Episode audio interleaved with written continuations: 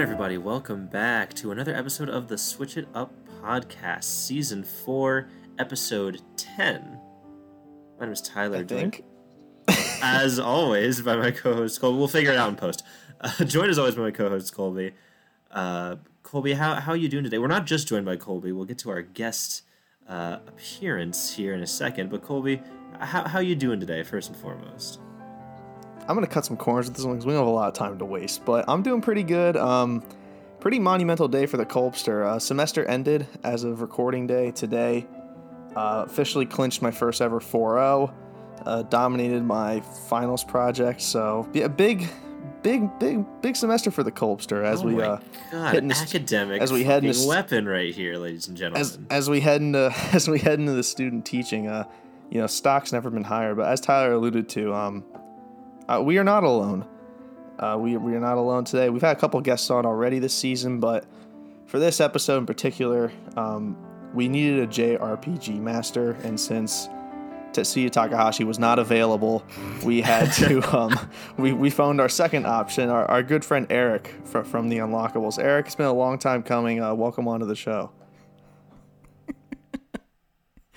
Oh, gentlemen, thank you so much for having me on. I don't know if the next best available option for this game is like literally the person that directed it is not available. So just get the redhead kid from fucking Indiana to talk about He's it. played Yeah, a. Listen, you have a pl- plenty of JRPG experience, no, so I- this is perfect. Indeed, yeah. yeah, Kingdom Hearts. That's it. You know, a That's Final Fantasy or two. Um, no, but I.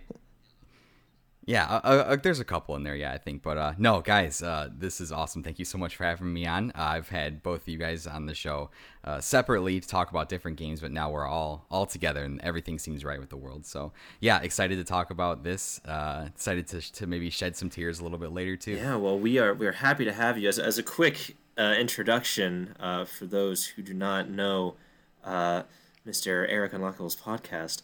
Uh, Eric hosts the Unlockables podcast, simply summarized as the story of video games, the people who play them, and the memories made along the way. Uh, Colby and I have both been fortunate enough to be invited onto the show, uh, and I say fortunate because Eric does absolutely incredible work. Uh, every single episode is a ba- banger. He's right in the middle of his 12 games of Christmas, which is uh, turning out to be really good. Uh, at the time of recording this, I was just finishing listening to the Pokemon Legends Arceus episode, which is great. And he's Oh, not only an amazing podcaster, but he is uh, an amazing person who advocates for our little podcast community all the time. You'll probably see him on Twitter posting about the different shows he's watching, uh, or watching. I did it again every single time. The shows he's listening to, uh, and we're just we're just super happy to actually have you uh, on our airwaves. Uh, so welcome, Eric. If you, if you have anything else to add for the people back home as an introduction, please feel free to take the stage. no, that's that's way better than than I could ever put it. So, um, yeah, no, I think I met you guys like earlier this year, just kind of cross paths on Twitter as as internet friends do, and we just kind of fell into each other's orbit and fell into everybody else's orbit, and yeah, it's been a it's been a, a awesome year uh, getting to work with you guys. Yeah, like you said, twelve games of Christmas has been going strong. That's been 12 episodes in 12 days, which I will maybe never do again because that was a lot of, of work to put in.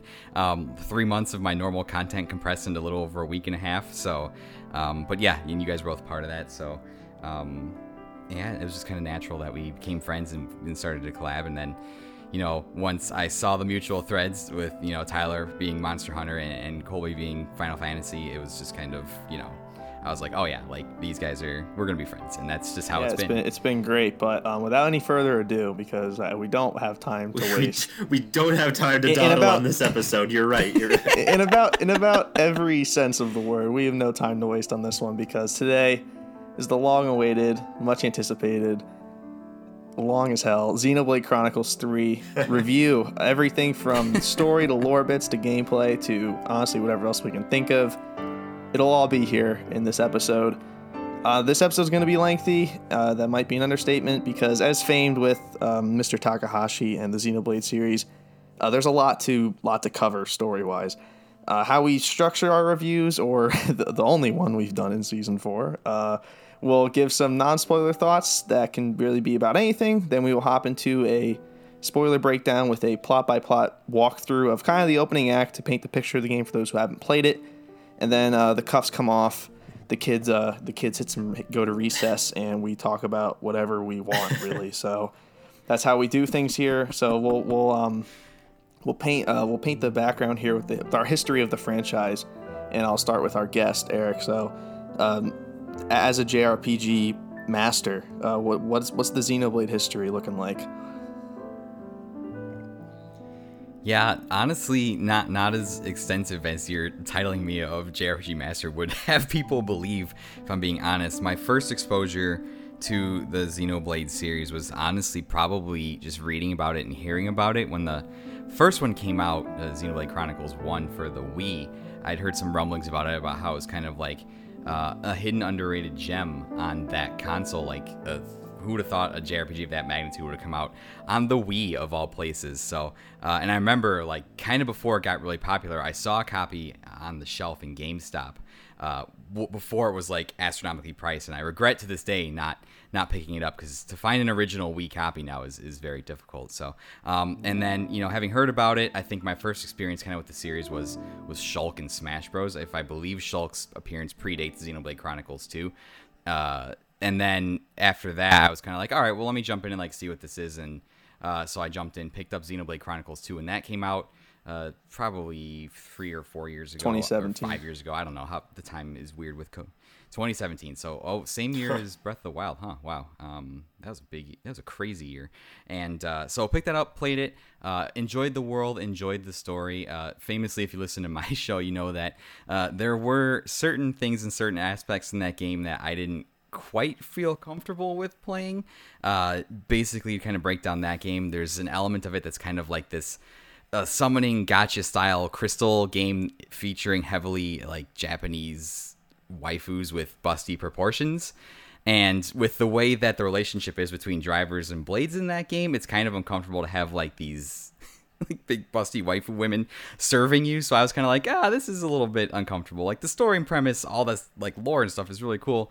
That's a little bit weird. So uh, I kind of didn't really have even have a sequel. I was like, I'm done with this. I'm not even gonna play it. And then uh, the the trailer for the sequel came out this year in February, and then the game came out in July. And I, I honestly wasn't even gonna pick it up. I was just kind of like, oh, I'm just gonna let this pass me by and just whatever it is, what it is. And then, you know, I think Colby got it, and I think like a, a couple people in our podcast group were talking. Were like, no, like it's it's really good. Like people that I have uh, very much respect for their opinions on video games, and I was like, all right, let me pick it up, see what's up. So picked it up, played like ten hours, and I set it down, and I was like, I don't have time for this right now. I can't.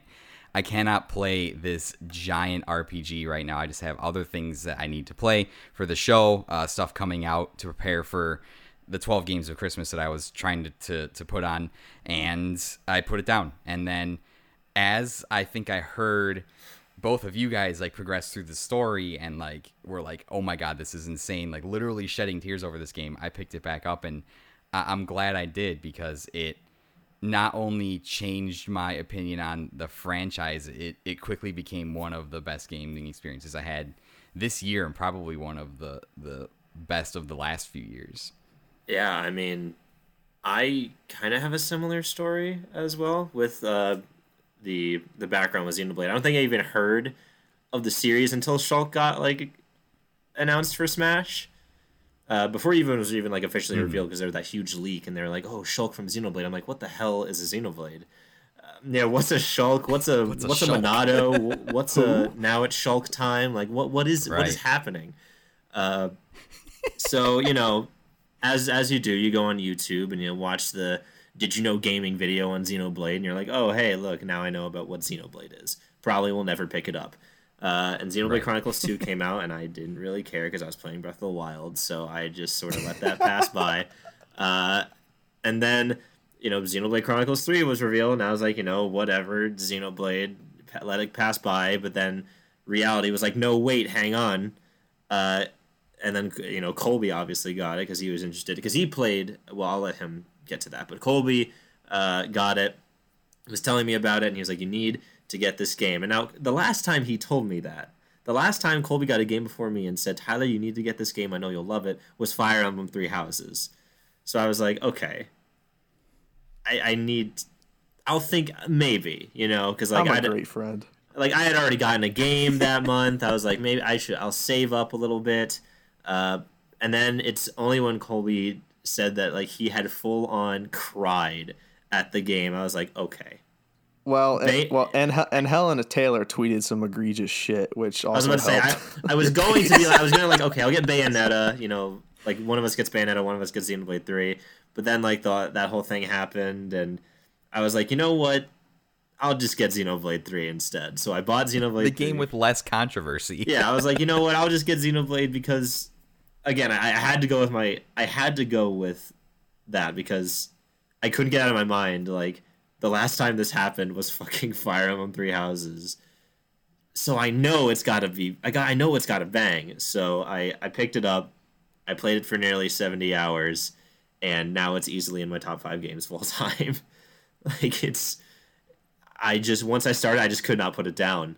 So many games got fucking back, backlogged because I just had to play this game before Pokemon came out. I was like, oh my god, I need to get this done. So yeah, we'll get into it. Xenoblade Chronicles Three. I started with this one and it's ugh, I, I can't wait to talk about it.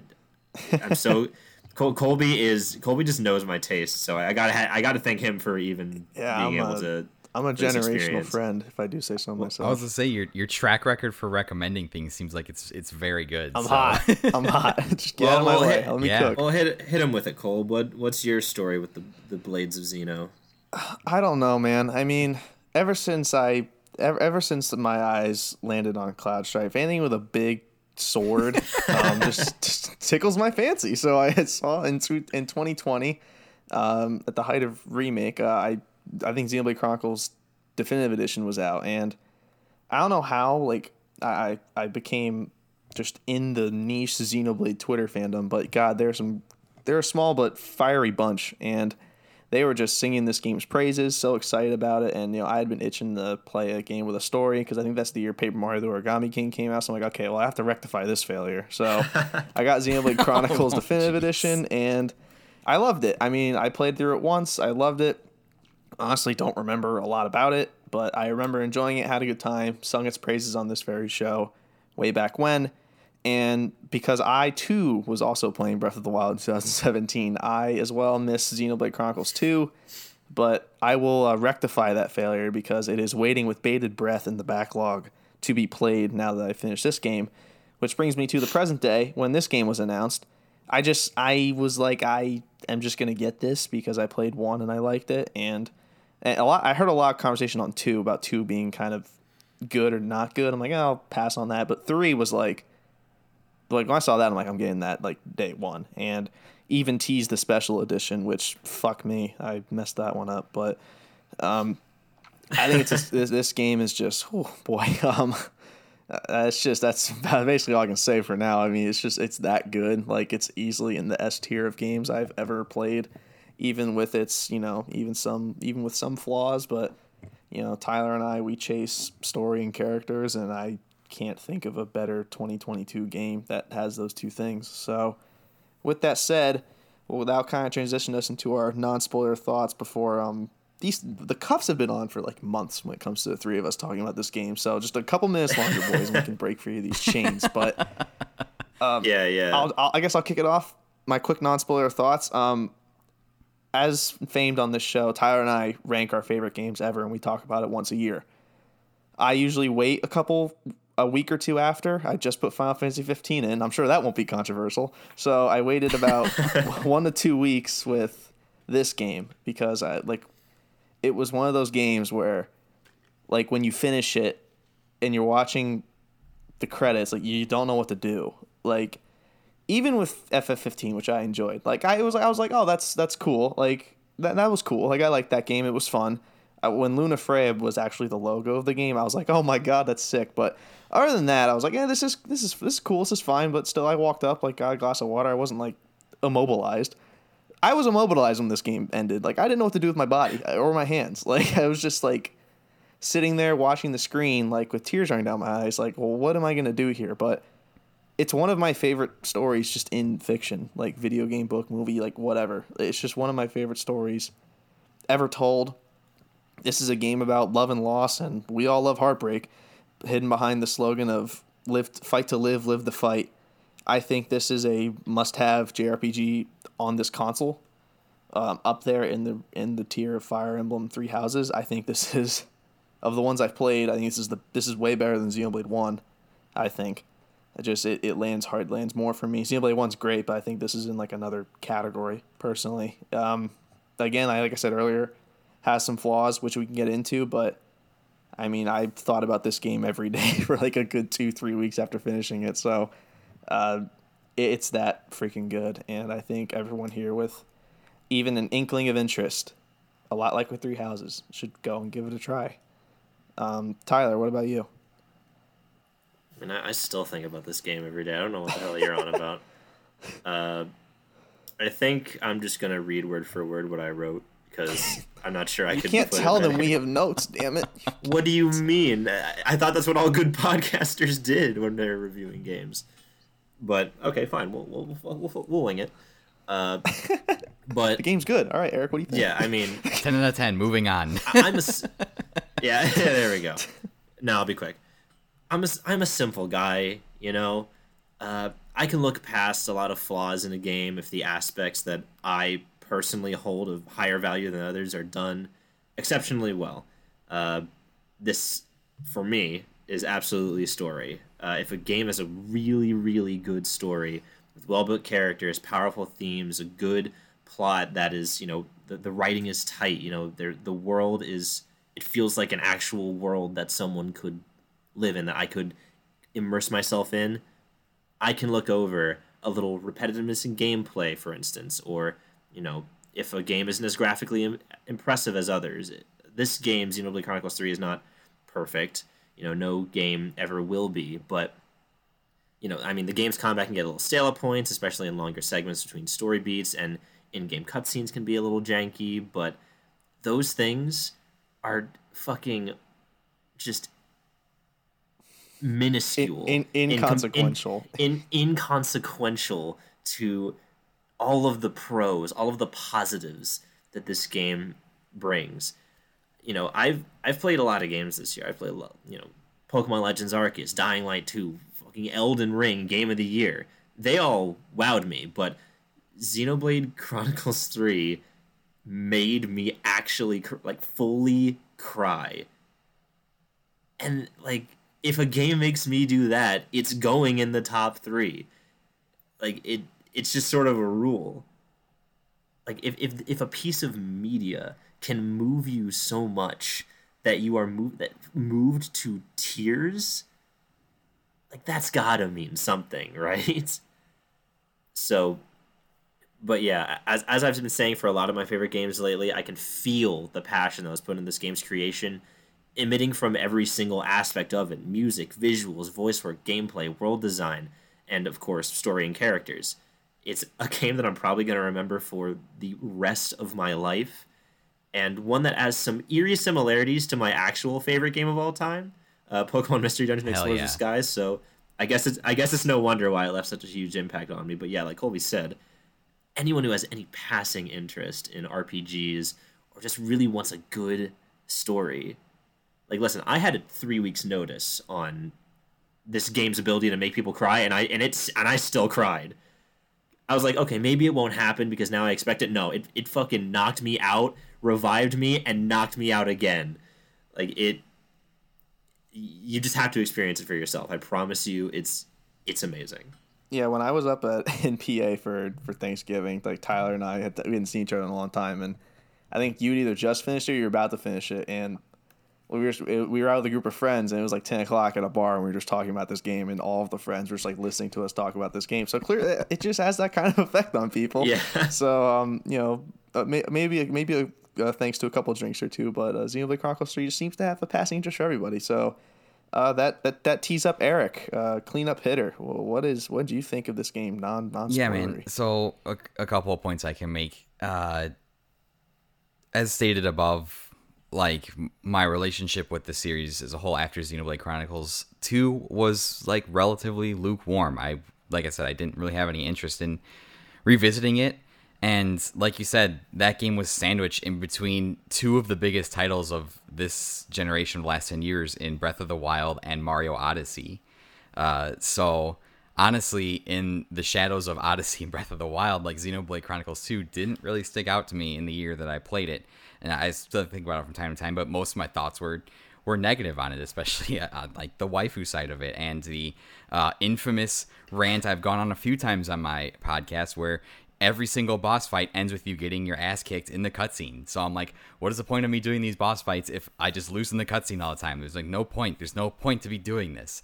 Um, mm-hmm. And I, I compare it to my feelings on God of War 2018, which was my game of the year in 2018, in that that game revitalized and subverted my expectations on that series I didn't care about Kratos at all. I didn't care about God of War at all. I thought I had him figured out as a character. He's just angry. He kills gods if that's all there is to him. But God of War 2018 subverted my expectations and delivered such a touching and emotional story while being a pretty damn good video game that uh, that was something I started to look for going forward in my consideration for a game of the year. It's something that made me either like rethink or challenge like preconceived notions that I had.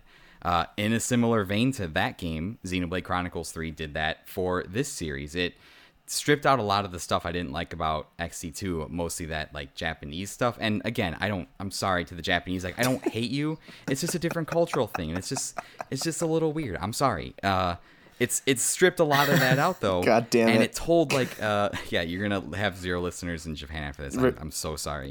just re- I'm going to I'm going to redact the last 30 seconds. Um it post. stripped out a lot of that stuff and all the characters like much more believable and much more lifelike and it it it focused on a story of like romance and love and loss and meaning of life without all of that annoying stuff from from Xenoblade Chronicles 2. And similar to to what Tyler said, uh, anyone that listens to my show knows that I've only ever played two video games in my entire life. It's Final Fantasy 9 and Kingdom Hearts 2. Both of those games, Kingdom Hearts specifically, have made me cry, have moved me to tears. I cried in my room for like 10 minutes when Kingdom Hearts 3 concluded just because it was the end of the series. And I was over the tw- yeah, I was 20 I was over 25, so I'm like a grown ass man crying in my room for Disney characters. It's ridiculous. Um, those two games are 1 and 2 on my ranked games of all time. They can interchange at any time, but um, and those are like the only two games that consistently move me to tears and hit me emotionally. And for Xenoblade Chronicles 3 to affect me in the same way that two games that I consistently praise on my show being my favorite of all time, uh, it it has to be in that consideration. And like you both said, there are things about this game that's not perfect. Uh, the combat can be a little overwhelming at times. The, the pacing can be a little little bit weird, a little bit frustrating. Uh, sometimes during the 40 minute cutscenes, I just wanted to be like, wrap this cutscene up. I have stuff I gotta go do and that's like not a not a joke, not exaggeration. Like some of these cutscenes are like half hour, like forty minute cutscenes where it's like once you enter, like there's a bunch of stuff you have to do before you get on the other side where you can stop. Um, but for the game to affect me in that way, I mean, in as much as two of my favorite games of all time did, how can it not be at least somewhere on that list of 10, 15 games of, of all time that that I feel I'll remember forever going forward. And it tells an incredibly, incredibly touching story. Uh, a lot of the themes also line up uh, very well with the themes in Final Fantasy IX. That what makes life worth living, and you know, just this concept of death, and you know, what makes it all worth it if in the end we all just meet the same fate.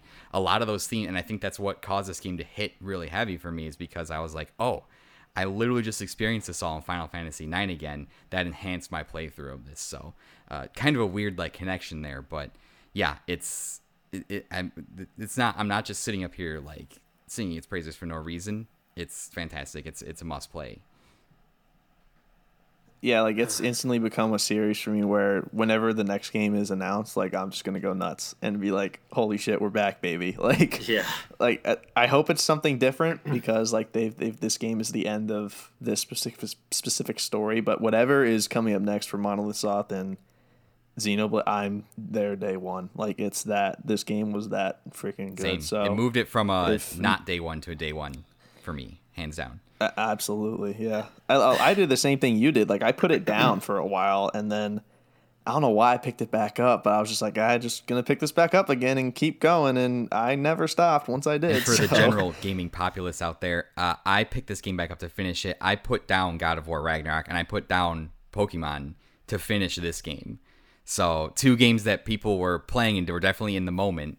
Not that there's that much to say about putting down Pokemon because that game is an interesting topic in in and of itself. Uh, Hey, we have a whole episode. Yep. We have a whole episode that should be a coming. Don't, don't, Uh, no. But yeah, I, I stopped playing arguably one of the games of the year in God of War Ragnarok to finish this game. So take that the way you will. Well, no, well, Noah would beat Kratos' ass in a fight. So I- That's interesting. That that's a crossover I'd not expect to happen, huh? Well, no, Noah definitely has the power of friendship on his side. Kratos has no friends. he might have Well- some now, like after. he, he might. Have, he's got some now. Anyway, but boys, Give me Noah in one. Lucky Interesting. Seven's un- Lucky. give him the keys. I'll, I'll call, Give I'm gonna the call keys. Super Bracket. They can they can game that one out. Yeah, there we Bring go. him in.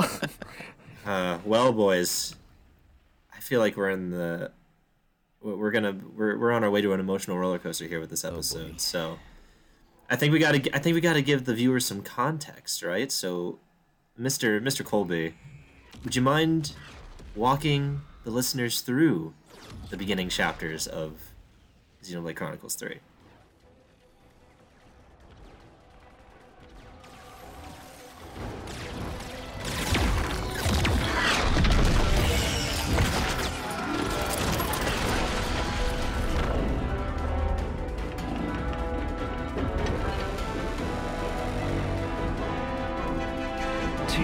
Two martial nations locked in war.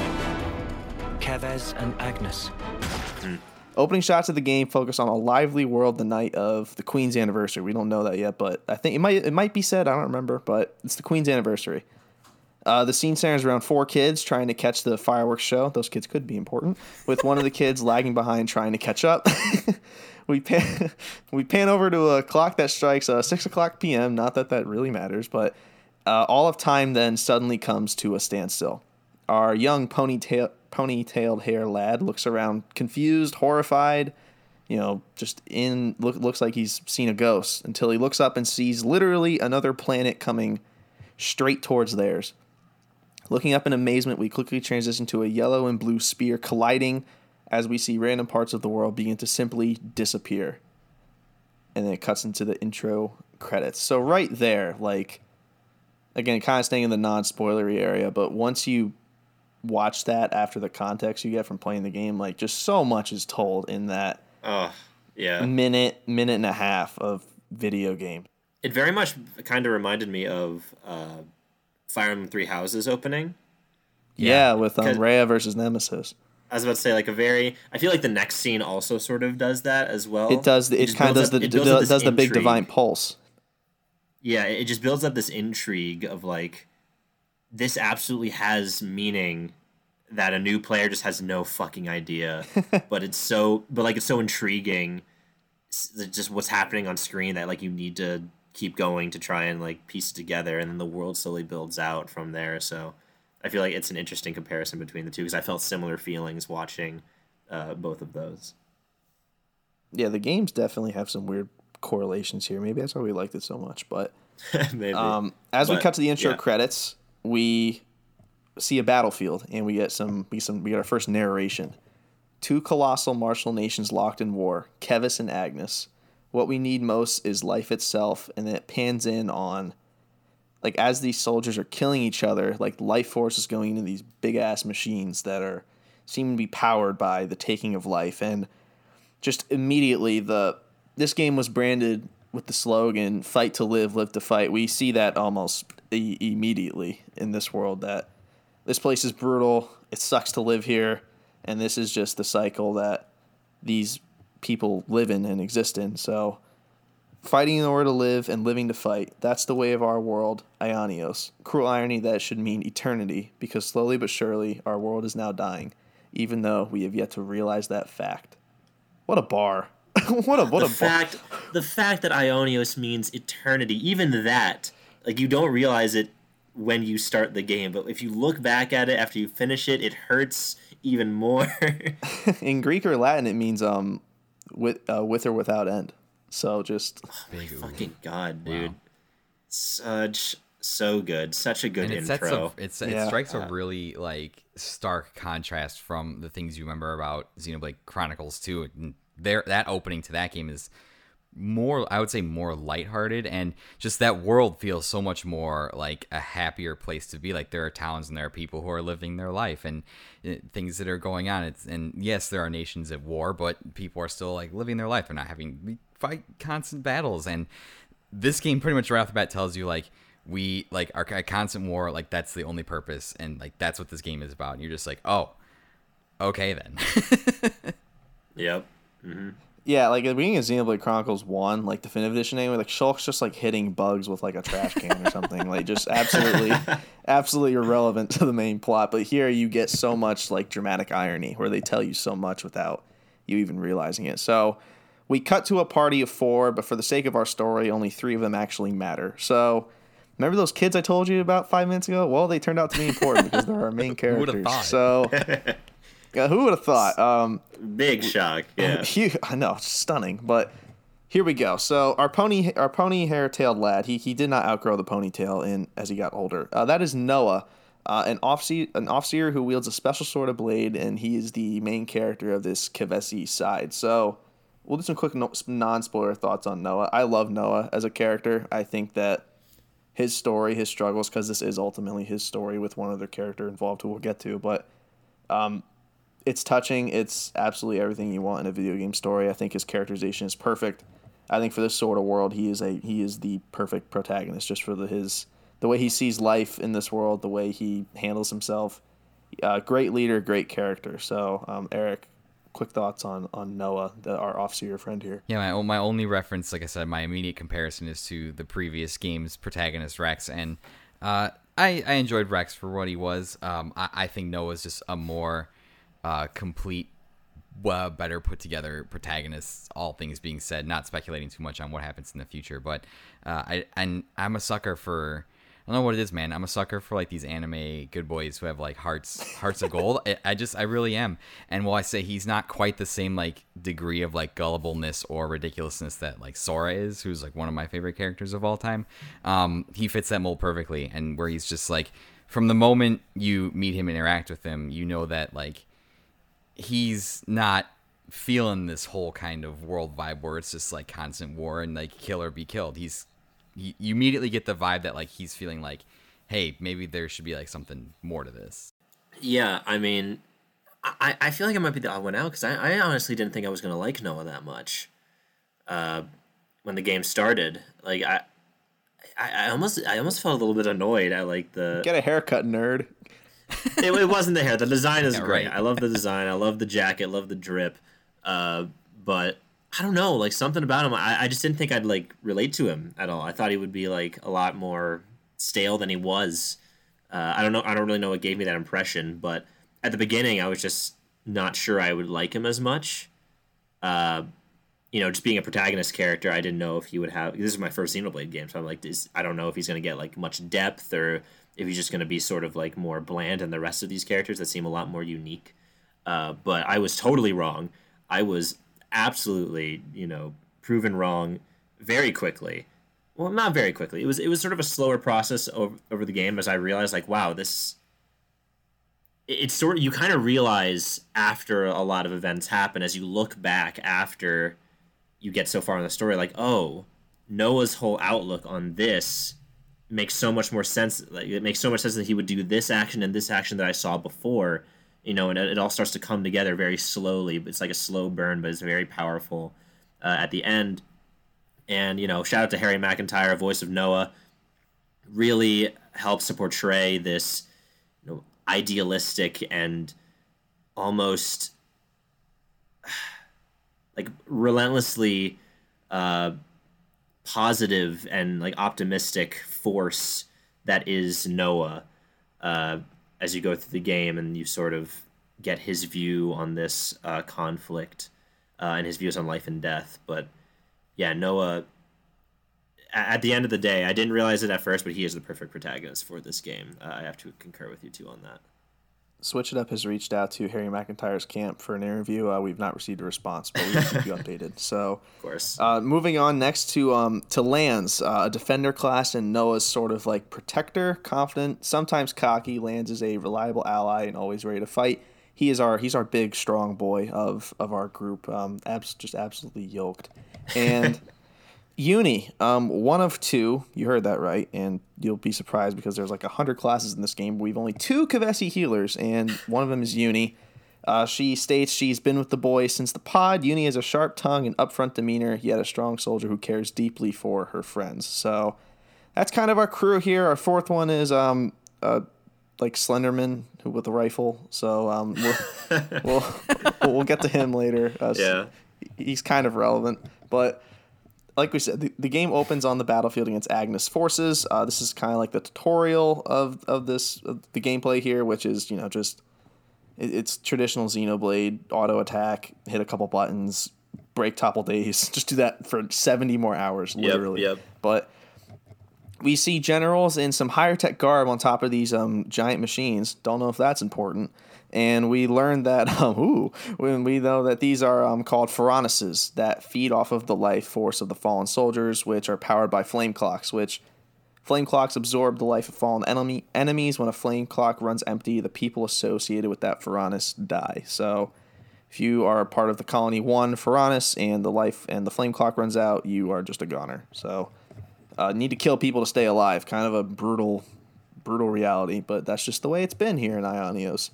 Uh, we Yep. see flashbacks uh, throughout this throughout this encounter, uh, specifically on a kid named Yoran, a healer, but one who is clearly just in his own head with confidence, just has absolutely zero drip. Poor guy, but. Uh, I don't know. Do we learn that? I don't care. I'm gonna say it. Uh, he sacrifices himself um, for Lanz, which ends up being irrelevant. Like a, it's a good B plot, I'd say. Uh, maybe a C plus plot, but he he sacrifices himself for Lanz. I'm not sure if we learned that in that part of the game. I forget, but regardless, it that happens. So, um, spoiler: we win the fight and we drive back um, Agnian forces, and Noah sends the people off, which is officers in this world have these specialized flutes. They play a melody and they send off the voices of the departed. So in the game, you see when they die, they kind of have like this red, like pixel particles falling out of them, and they turn to blue as to kind of like they get a peaceful send off to the afterlife. So, you know, a, a good deed that Noah does there. But uh, they miss, unfortunately for Lanz and Eunie, they they miss the they miss the train back to uh, Colony Nine, so they have to walk there, and that's kind of like you know a tutorial, again combat, a little bit of world building. But regardless, um, we get back to Colony Nine. Uh, the, the the mixed genders bathe together. Yeah, sure. But then we are. Um, yeah, Gotta have a little bit of Xenoblade 2 in there. yeah, a little gotta bit be a little Xenoblade horny, guys. Come on. Uh, Well, it was, it was at that point. It was at that point where I was like, "Oh God, is this just gonna be?" I, I'm, I was worried this would be like a consistent thing at every colony. Like we just have to. We have to mix. right. We're just gonna bait. Luckily, yeah, it's together, not. fine. Oh, thank God. Yeah, thank God this is a one-off. I was very worried, but um, we get attacked by an unknown alias, and this is like literally we get a quick, we get a bath, a quick, you know, like half-hour nap, and then we are immediately ambushed by another party. So Noah has an uneasy feeling about this and this this entire operation, just because they there's everything's uncertain. They have no, there's no known common denominators. It's all a bunch of risk, but. I will Target is an unknown. I, oh, go I ahead. don't think they're attacked. Like they just see a big uh, ether reading. So they're going that- on recon. I was about to say they they see this big ether reading that is not Kevesi or Agnian, and Agnian forces seem to be engaging it. So Yeah, that's right. Because it doesn't it doesn't go straight to Colony Nine. It kind of like goes to the surrounding area. So yeah, so then right. Colony Nine goes to intercept to a beat Agnus's ass, and b figure out what this ether source is. So that's why we that is the next mission that Noah and Co are deployed to. very. Go ahead. if I could if I could just break into one thing um, in regards to the colonies specifically, because I don't think it's much of a spoiler to say like the colonies are like how all the military units are aligned. Like you said, uh, your colony literally has to kill to sustain their life energy. Like that's that's just part of the nature of this world. Um, when I discovered that that was going to be like the town unit and didn't have actual towns like Xenoblade Two, like the towns in Xenoblade Two are like really cool and really beautiful and like vastly different and varied, and I felt like the colonies were like all kind of the same uh, throughout the game. I that that turned me off just a little bit that they weren't like traditional like towns and cities in the sense of a JRPG, but it ends up working for the the sake of the story. I just wanted to touch that in there just a little bit. Yeah, definitely. We'll we'll get to that later. But the the world building here, there's only really one place this game has like real world building, but like you said, the colonies Right. a little bit run down. So, with all that said, as um as Master Samsel alluded to, uh, the unknown aircraft, we go to you know scout it out, and we I don't uh, if they either drop this stone or it's just there, but they're regardless they are guarding a stone which we come to discover as the Ouroboros stone. We don't know that yet, but that's what it is. So before our party, our The proper nouns begin. exactly Yeah, exactly. the, this this aircraft had like a cloaking device on it that was sort of like getting hammered with Agnian forces, and we're fighting them on our way down this valley. Uh, we're fighting these strange. Uh, what are the smaller machines called? Uh, Ottomans, Ottomans, or Not- Auto- Automatons. I don't fucking know. not Ferronises. Levnis, automaton- Levnis. Levnises, yeah. So, like Xenoblade has this kind of hierarchy of machines. Uh, the big boys that you can fucking live in are Ferronises. Uh, and the little sort of like mech vehicles that you pilot, almost like Titans in Titanfall, uh, are called Levnises. So we're going to be doing a lot of terminology. Just figured we'd get that out now. But we're attacked by these Levnises that don't have a pilot, so they call them automatons. Uh, they're this like army green color. Uh, they have machine guns where everyone else has had like laser guns. These guys have like fucking force multipliers uh, on their arms, and they're just trying to shoot us. Uh, but yeah, we take them down as we are descending into this valley, and I believe the people of this ship had the or had this Ouroboros stone on the ship, and they were transporting it back to uh, their place of origin that we will get to later. Uh, but unfortunately, they were shot down by uh, Agnian forces, which we are now intercepting. So Yeah, those fucking Agnians. So uh, we get to um our Kevesi party like gets to the uh, gets to the stone while they're scouting it out. They get to the stone. They're kind of hidden behind the trees. They're like, "What should we do?" They decide to pursue the stone. They are cut off by three Agnian special force troops, and we engage in traditional Xenoblade combat. Um, I Tyler, did, did you tell me you lost to them the first time, or it's, Uh, yeah, I got my ass kicked by them the first time. Uh, I don't know what happened, but I, I guess I just forgot to heal. it's Like, I- I didn't take- easy mode, kids. Like I didn't take over. I was playing on normal. I didn't take over Eunie, and I, I, I didn't click mass heal, and they just killed me. Uh, Eric, uh, one for one. Uh, no, I didn't die by him, but I died by some other stuff like on the way here because some of the enemies in the field are deceptively difficult if you run into them. And uh, just because something tells you it's a level five and you're at a level five doesn't necessarily mean that you're ready to take it on. So Indeed. Yeah, you gotta be Um, level six. yeah, it pretty much, or like have really have your your proverbial shit together of like your strategery about like switching between units and make sure your heals are up and all that kind of stuff. So, um, but no, I no, I didn't end up losing to it.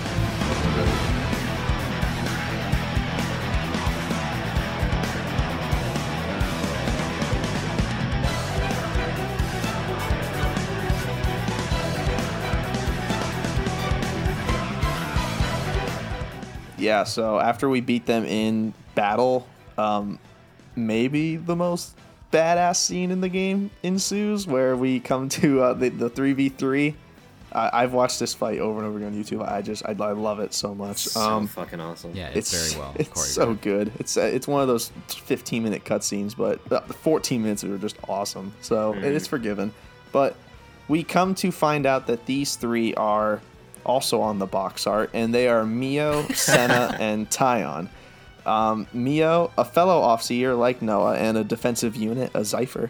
Her blazing speed makes her lethal on the battlefield, and she's the leader of the Agnus group. So we did a quick character study on Noah, giving our non-spoiler thoughts on him. Let's do one on Mio because she is the Noah of this group, and I will start with Tyler. Um, non-spoiler thoughts on Mio, I mean, if you have any that are not spoiler. like how it's hard to do it non-spoiler because there's so much of this game is like in the end is focused on this character and just the relationship that uh that she has with with the the rest of the party and her unique circumstances that we'll get into soon but i mean she was just a treat really uh I mean, her vo- uh, again voice acting performance was was fantastic. Uh, after learning about Xenoblade, after hearing Xenoblade Two cutscenes, I was really worried about the voice acting in this game. hey, no offense again, no offense to the voice actors. I just think the script in Xeno, I think the dialogue writing in Xenoblade Two, kind of not great. Uh, but in this game, uh, I am glad to say I was proven very wrong. I think all six of our main leads could go for best performance uh, in in my mind. But Mio, man, holy shit, just amazing fucking character. Pro- probably my favorite of the core six, uh, for sure. And we'll get into the reasons as to why. I'm sure in this, you know, fucking three and a half hour long episode, whatever this is going to end up being. uh, hopefully not, but yeah, Mio's great. Eric, what do you think? Mio's best girl. I I mean- mean, I, Yeah. I don't got to say much more than that. uh, I, I think, yeah, on on certain levels, I think I did end up enjoying her her character arc more than more than Noah's, even though they're kind of kind of linked together. Um, and just a tiny side tangent: the best thing they did for the Xenoblade Chronicles three script was give all the Nopons less lines. Oh yeah. oh my god, you're because kidding. oh my god, dude, it was like every cutscene a Nopon was talking in Xenoblade Chronicles 2, I wanted to like gouge my eyes out.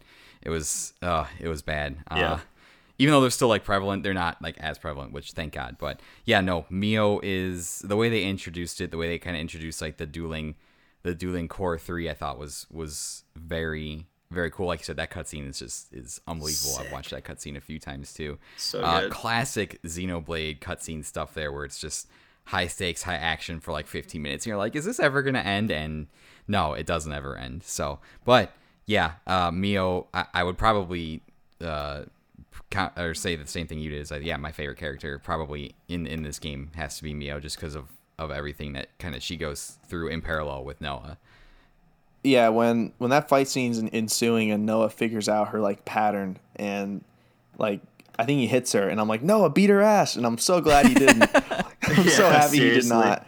So Oh, because yeah. I yeah, first time you're just like, no, these people came out to ambush me. Beat No, their no ass. mercy. Like, it's like screw these people. I'm like Noah. I'm like oh shit, Noah's about to fuck her up, but he didn't. So um, th- thankfully he did not because I'm just gonna echo everything you two said. Tyler got me a Mio's flute keychain as a Christmas gift, so need I say need I say more? But Hell yeah. uh, continuing on to this girl, yippee, uh, Sena, um, a heavy hitter who wields just a giant hammer. It is huge. Self-described as way stronger than she looks, Sena is roomies with with Mimi, who, who is Mio, and will fight to protect her friends like Ike. And then we have Taion, um, the Tyler of the group, the strategist and smartest guy in, in any room he's in. Tony Stark figures out things in four seconds. Um, controlling an AI type weapon called Mondo, which is badass. Taion is always cautious and Taion is always cautious over carelessness, whether in or out of battle. So, like I said, this awesome scene's playing, and Mio and Noah are seemingly about to deliver the final blows to each other, but they are tackled by like a six six, just two forty five shredded human, um, a human being, which um, Noah and Mio they don't know what a human being is, and that's gonna be a plot point here in the story.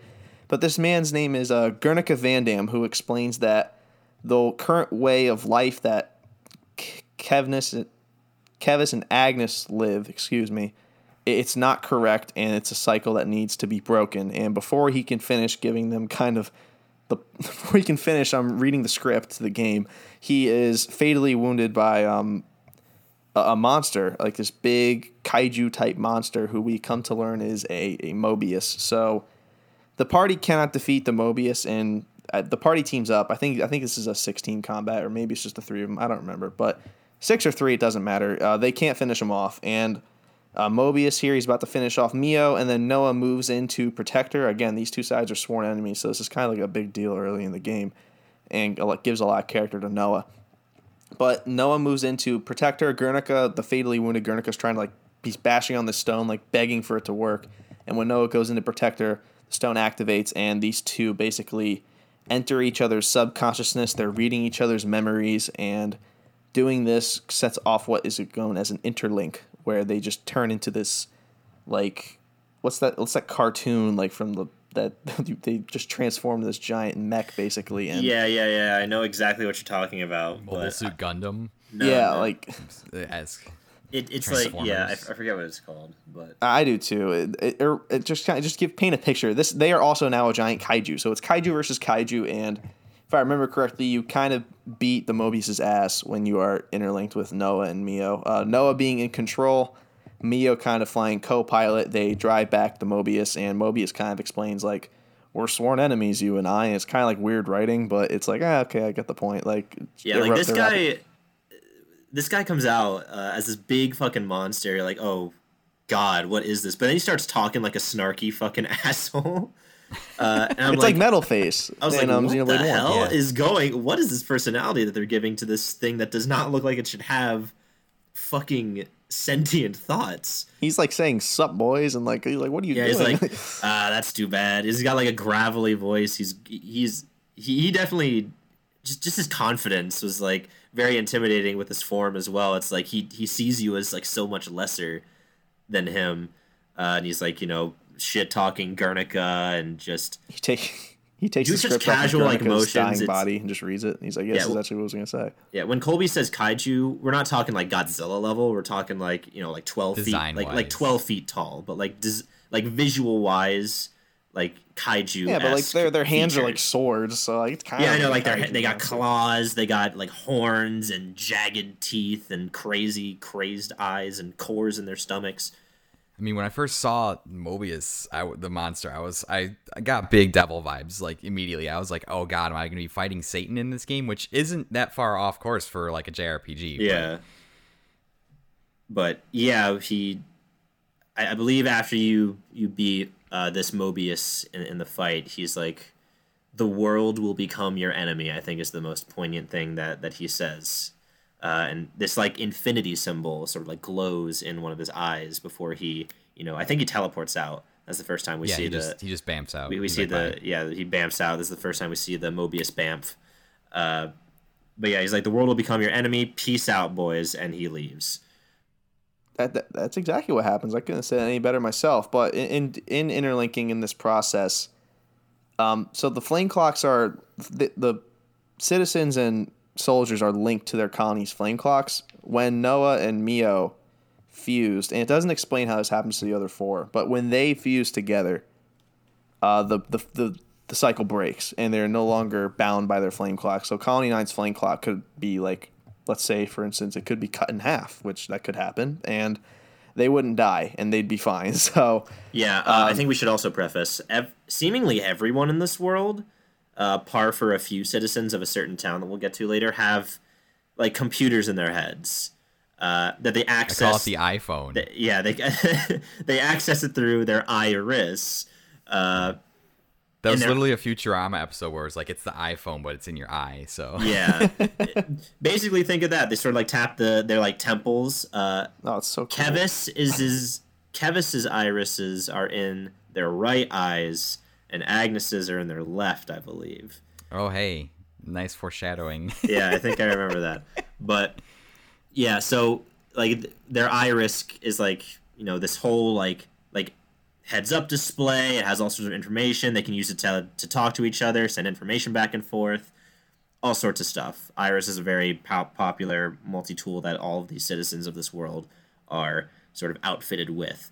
Uh, and you know your iris would usually show how much life you have left, how much f- life energy your flame your colony's flame clock has left, and therefore how much time you have left. But when all of them become Ouroboros, uh, you know, all six of them are affected by the stone, and they all become Ouroboros. That is, they are basically shunted out of that system. So they exist. They are able to function outside of that, you know, life harvesting system. So that's what that's what they come to realize shortly after this fight. But Guernica, the man who has, you know, sort of set them on this, has sort of started all of this, is still alive. So Colby, why don't you tell him what what what Guernica's final revelations are? So yeah, as as Guernica here is is dying, like they, someone says like he's so wrinkly and he looks like a prune, and he's like, "This is normal, damn it!" Like he's like, "You guys are the weird ones." So mm-hmm. Guernica basically tells them that like the cycle of life that they are trapped in, like it needs to be broken, and in order to do that, they need to go to Sword March and just free Ouroboros, basically, is what he says. And he kind of like also pixelates, dies. He, he dies, and like kind of his spirit kind of like floats away. And It's like an Obi Wan Kenobi death, where like the body disintegrates, but the clothes are left behind. Yeah, his his drip his drip remains behind. And True, indeed. Um, yeah, just like with Obi Wan Kenobi, his his badass robes just laid there. But he dies, and Noah and Mio, in a touching tribute of harmony, uh, send off not just Guernica but all of the fallen comrades in this brutal battle. And despite this, and despite now having um, their Google Friends available in their irises, uh, they do not decide to um, hit uh, friend request, and they still go their separate ways. Kind of like Taion and Lanz leading the charge for their own respective teams of like, Yeah, look, they- like I get it, we just fought together, but still, it's these guys are the enemy, no matter what. This is a one-time thing, and uh, Noah and Mio like painting the picture for those two. They kind of like look back at each other in this Japanese type way, and they go on their own. And they go on their own. And for the first time, we take control of a character that's not Noah. We take control of Eunie as we head back to Colony Nine. But as Tyler pointed alluded to, our world is literally the enemy because Colony 9 is trying to kill our asses. Because remember, we are not connected to their flame clock anymore. We are Ouroboros, and the world sees Ouroboros as its enemy. So this is also happening with Mio, because we go over them as well. And they attempt to go to Colony Gamma, and they just have the same problem. So they turn around, they come back to the scene of the crime, and they go to where uh, the human being ship crash lands, and they propose to work together and go to Swordmarch, like Guernica said. They have these cute little icebreakers. Still a lot of tension, which I liked at the beginning of the game. The tension Yeah. is there for a long time yet. Like it's it's a long game, so but it's there for a good chunk of it. And that's the end of chapter one. Uh, Mio read uh, writes in her diary like what's going on, and that's kind of like the that's like the epilogue of each chapter is no Mio's little narrations, which get more and more heartbreaking as we go along. Because I forgot to mention, there's these. The, everyone in this world has a life cycle of ten years, which is like really important. I don't know why I said or at top, least at least Kevesi and Agnus citizens do. So Kevesi and Agnus citizens are shown to have a life cycle of ten years. Now, your obviously your life cycle can be cut off before then, but once you get to your 10th year, like the day of your 10th year, you participate in a ceremony called the homecoming and it is painted as like this big on like kind of like a living funeral almost think of it like that where they celebrate your life. They get all the officers up there and they send you off and like you're honored by the queen and all that. So Mio is 3 months away from her homecoming. So she, and everyone else is about 2 years. So Mio is the oldest and she and her kind of is in like in like a race against time, and that is going to be a relevant plot point going forward. But as I said, that concludes chapter one. That took me about four hours on easy mode. Probably was longer for you two since you two are more polished gamers. But any um any more notes on chapter one? So that's the that's the story of Xenoblade Chronicles three. That is the main objective.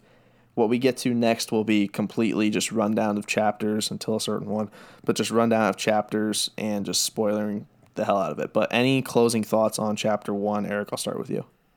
Yeah, I think uh, first of all, the way they do the the time span, like ten years of a person's life, and the way they frame it as like Mio has three months left before she her her life essentially runs out, um, really adds kind of a sense of, urgency to the to the journey that you're on, and I and I really kind of like that aspect because it points at certain points you're you're you're effing around in the game, walking around, and and people will be like, yeah, do we like have time to be helping these people? Do we have time to be doing X and such side quests because she only has three months left to live? Like we're wasting time on this, and that's a kind of a cool thing.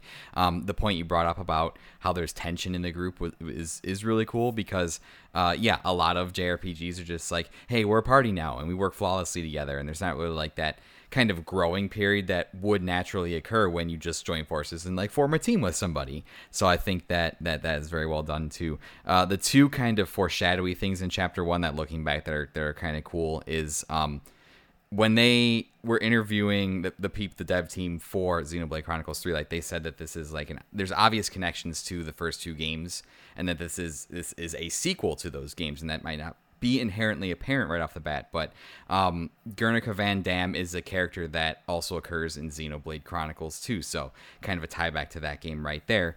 And uh, the Moebius monster that we saw, Moebius has like the infinity symbol, and what they're named after is is a mathematical shape called a Mobius strip that is an infinitely intertwining back on itself mathematical symbol that is different any way you look at it and realizing that now kind of goes with the theme of this world is called Aionios, which is like never ending, and it's super interesting to see kind of the way all these things in, interact.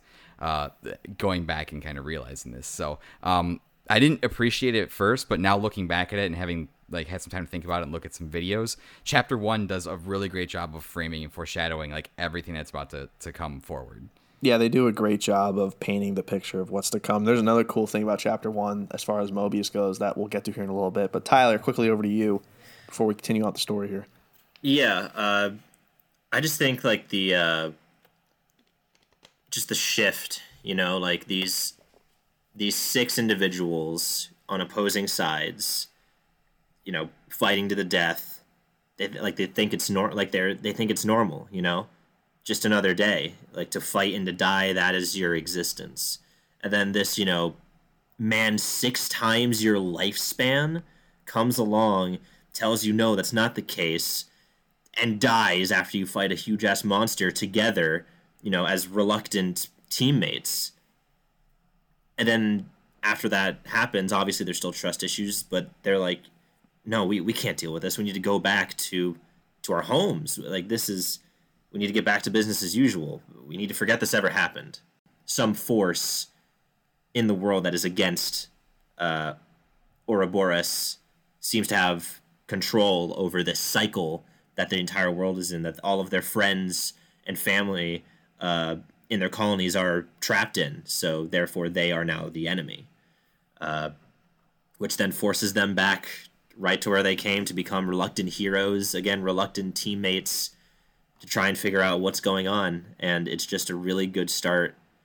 Like you, you can just see this long road ahead. Like it's very much laid out like you got a long road ahead, but you know you got to take that first step. And you know that whole sort of debate back at the crash site uh, between the two parties about like, you know, are we going to do this? Uh, I think it was really really well done, and you know I, I liked I loved the slow burn really of the trust. Uh, that got to a lot of people say that the trust came too fast. I disagree. I think it was very well paced. You know, there were even during the cutscenes later on in the game, or like in the middle sections, you know, there are still some you know the relationships are constantly strengthening throughout the whole thing you know it's not just immediate they it builds up and builds up over time each character i was afraid that each character wouldn't get to interact with every single person in the group but i think every single person interacts with every single person in a meaningful way which is really hard to do with a cast like a main cast of six. So uh, it was just a great foundation you know it built up intrigue and mystery and uh, and it very you know quickly and efficiently made you care about these characters even though you didn't know them for that long.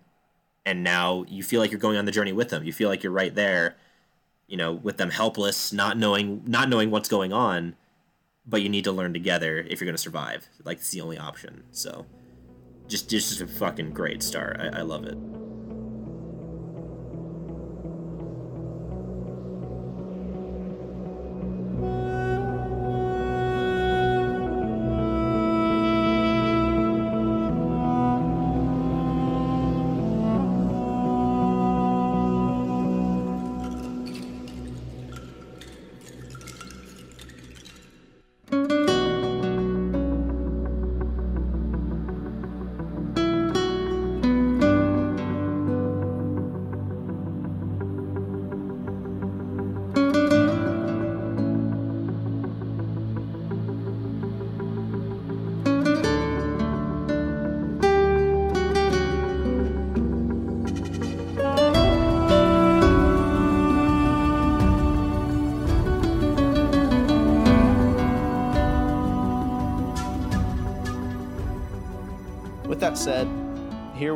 This is now the chapters two through seven narrative beats. So again, we're spoiling things here. So if you if you have the background of Xenoblade 3 and you're interested in playing it and want to play it, I recommend you stop here, come back in two months when you beat the game, and finish off the episode. So, without further ado, uh, here we go.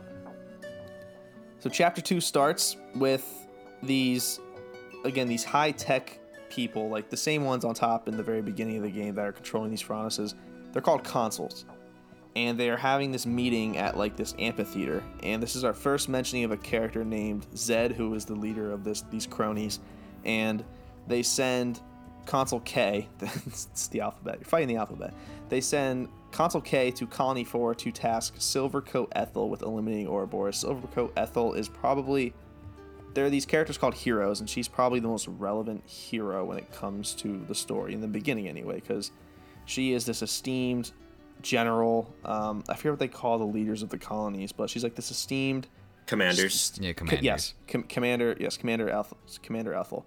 She is this esteemed commander who has a like great reputation and is a a badass in battle. But she does know Noah, Lanz, and Eunie from a past encounter, and they all know of her greatness and her legacy. So this is right away a, a problem in this world if Silvercoat Ethel is on your tail. So Yeah, and I will say, just real quickly before you can continue on, go for it. the the consuls, right?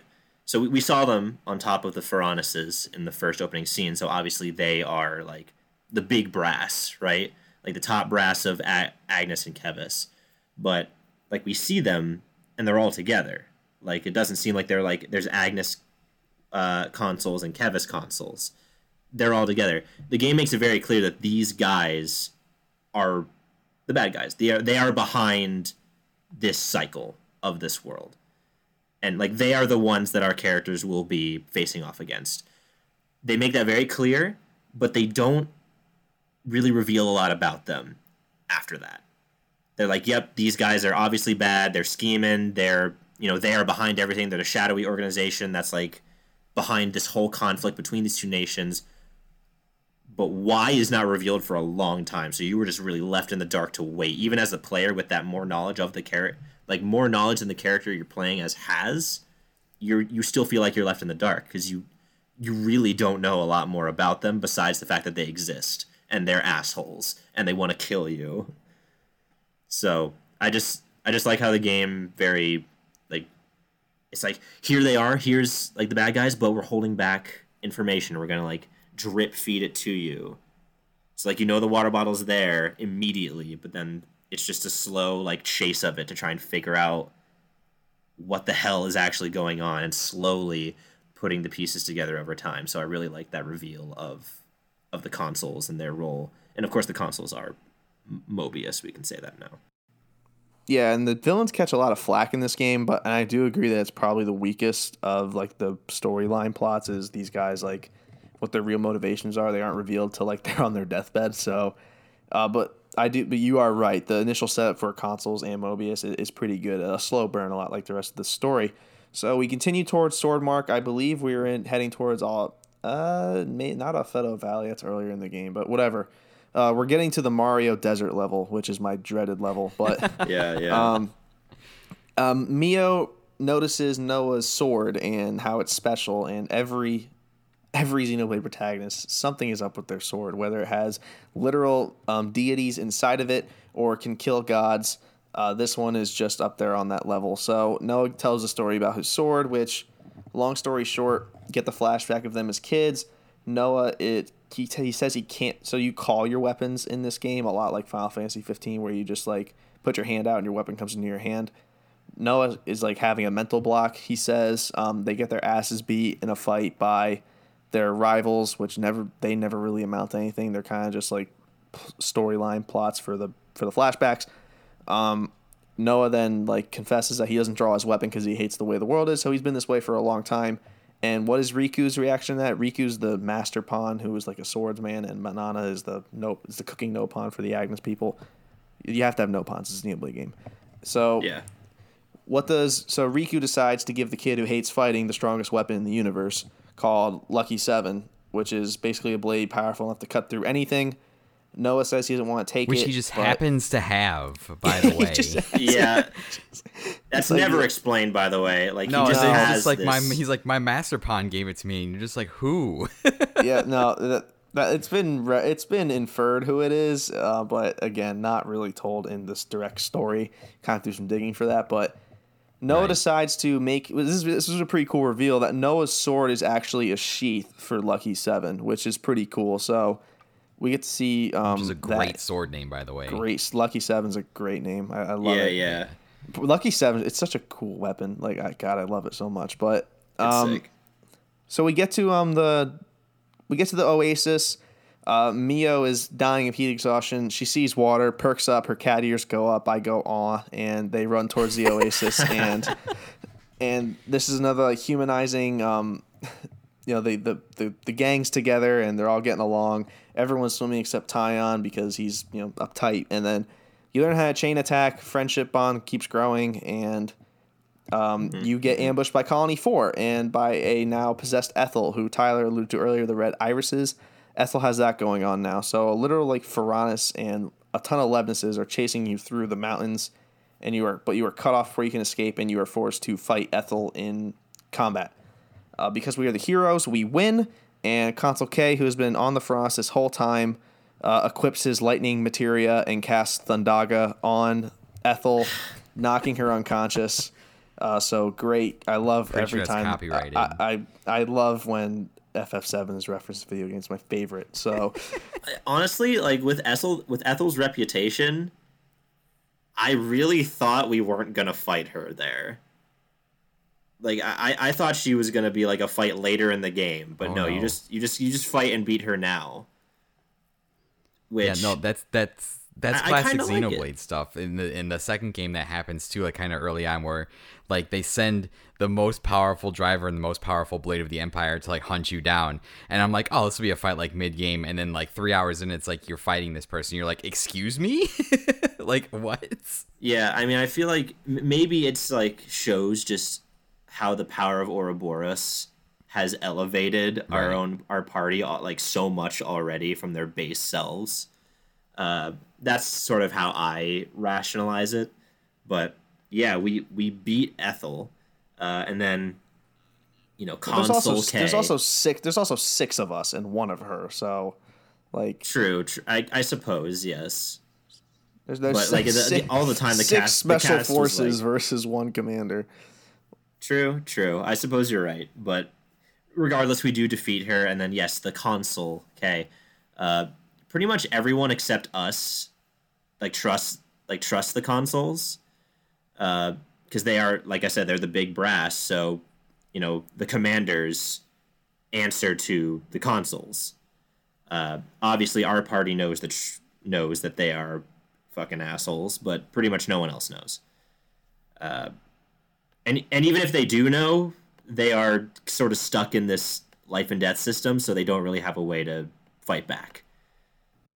Then we learned that this is when we learned that Consul and Moebius they're the same thing because he transforms into a Moebius and begins to pull the life force around the soldiers, the con- the colony four soldiers, even Ethel's, and you know for storyline per- for she she is saved by plot armor, thank God. But um, in this fight, not only do Noah and Mio interlink, but Taion and Eunie and Sena and Lanz first change into Ouroboros as well, and this was alluded to in chapter one because um, like Lanz and Sena are doing like this Hameha like training, and Taion's Yeah. like, well, f- Taion's like, well, fuck, I'm with the I'm with the white chick, so that's just kind of how they Jesus Christ. just Holy. kind of how they kind of how they character is it is she am I wrong? No, you're not. He's not jazzed about it for sure, and I don't No, think Eunie was either at the beginning. I don't think I don't think he'd be jazzed to be paired with anybody. If I'm being honest. Exactly. so he, he yeah. hates his he hates his own team. So regardless, they transform into Ouroboros and d- and despite this, they still can't defeat the Moebius because it's like they all have a niche, and of course this one's is regen. So not only does it have Thunder materia, it has Cure as well, and it has been upgraded twice to regen. So that's a problem. but um, Noah and Mio have this Gigabrain idea to destroy the flame clock with what you may ask, Lucky Seven. So they fuse into Ouroboros, they jump up, um, like they high five or whatever, they break apart, and Um, Noah then cuts the flame clock in half, and his his his regen force is cut off. So when you just defeat him, he dies.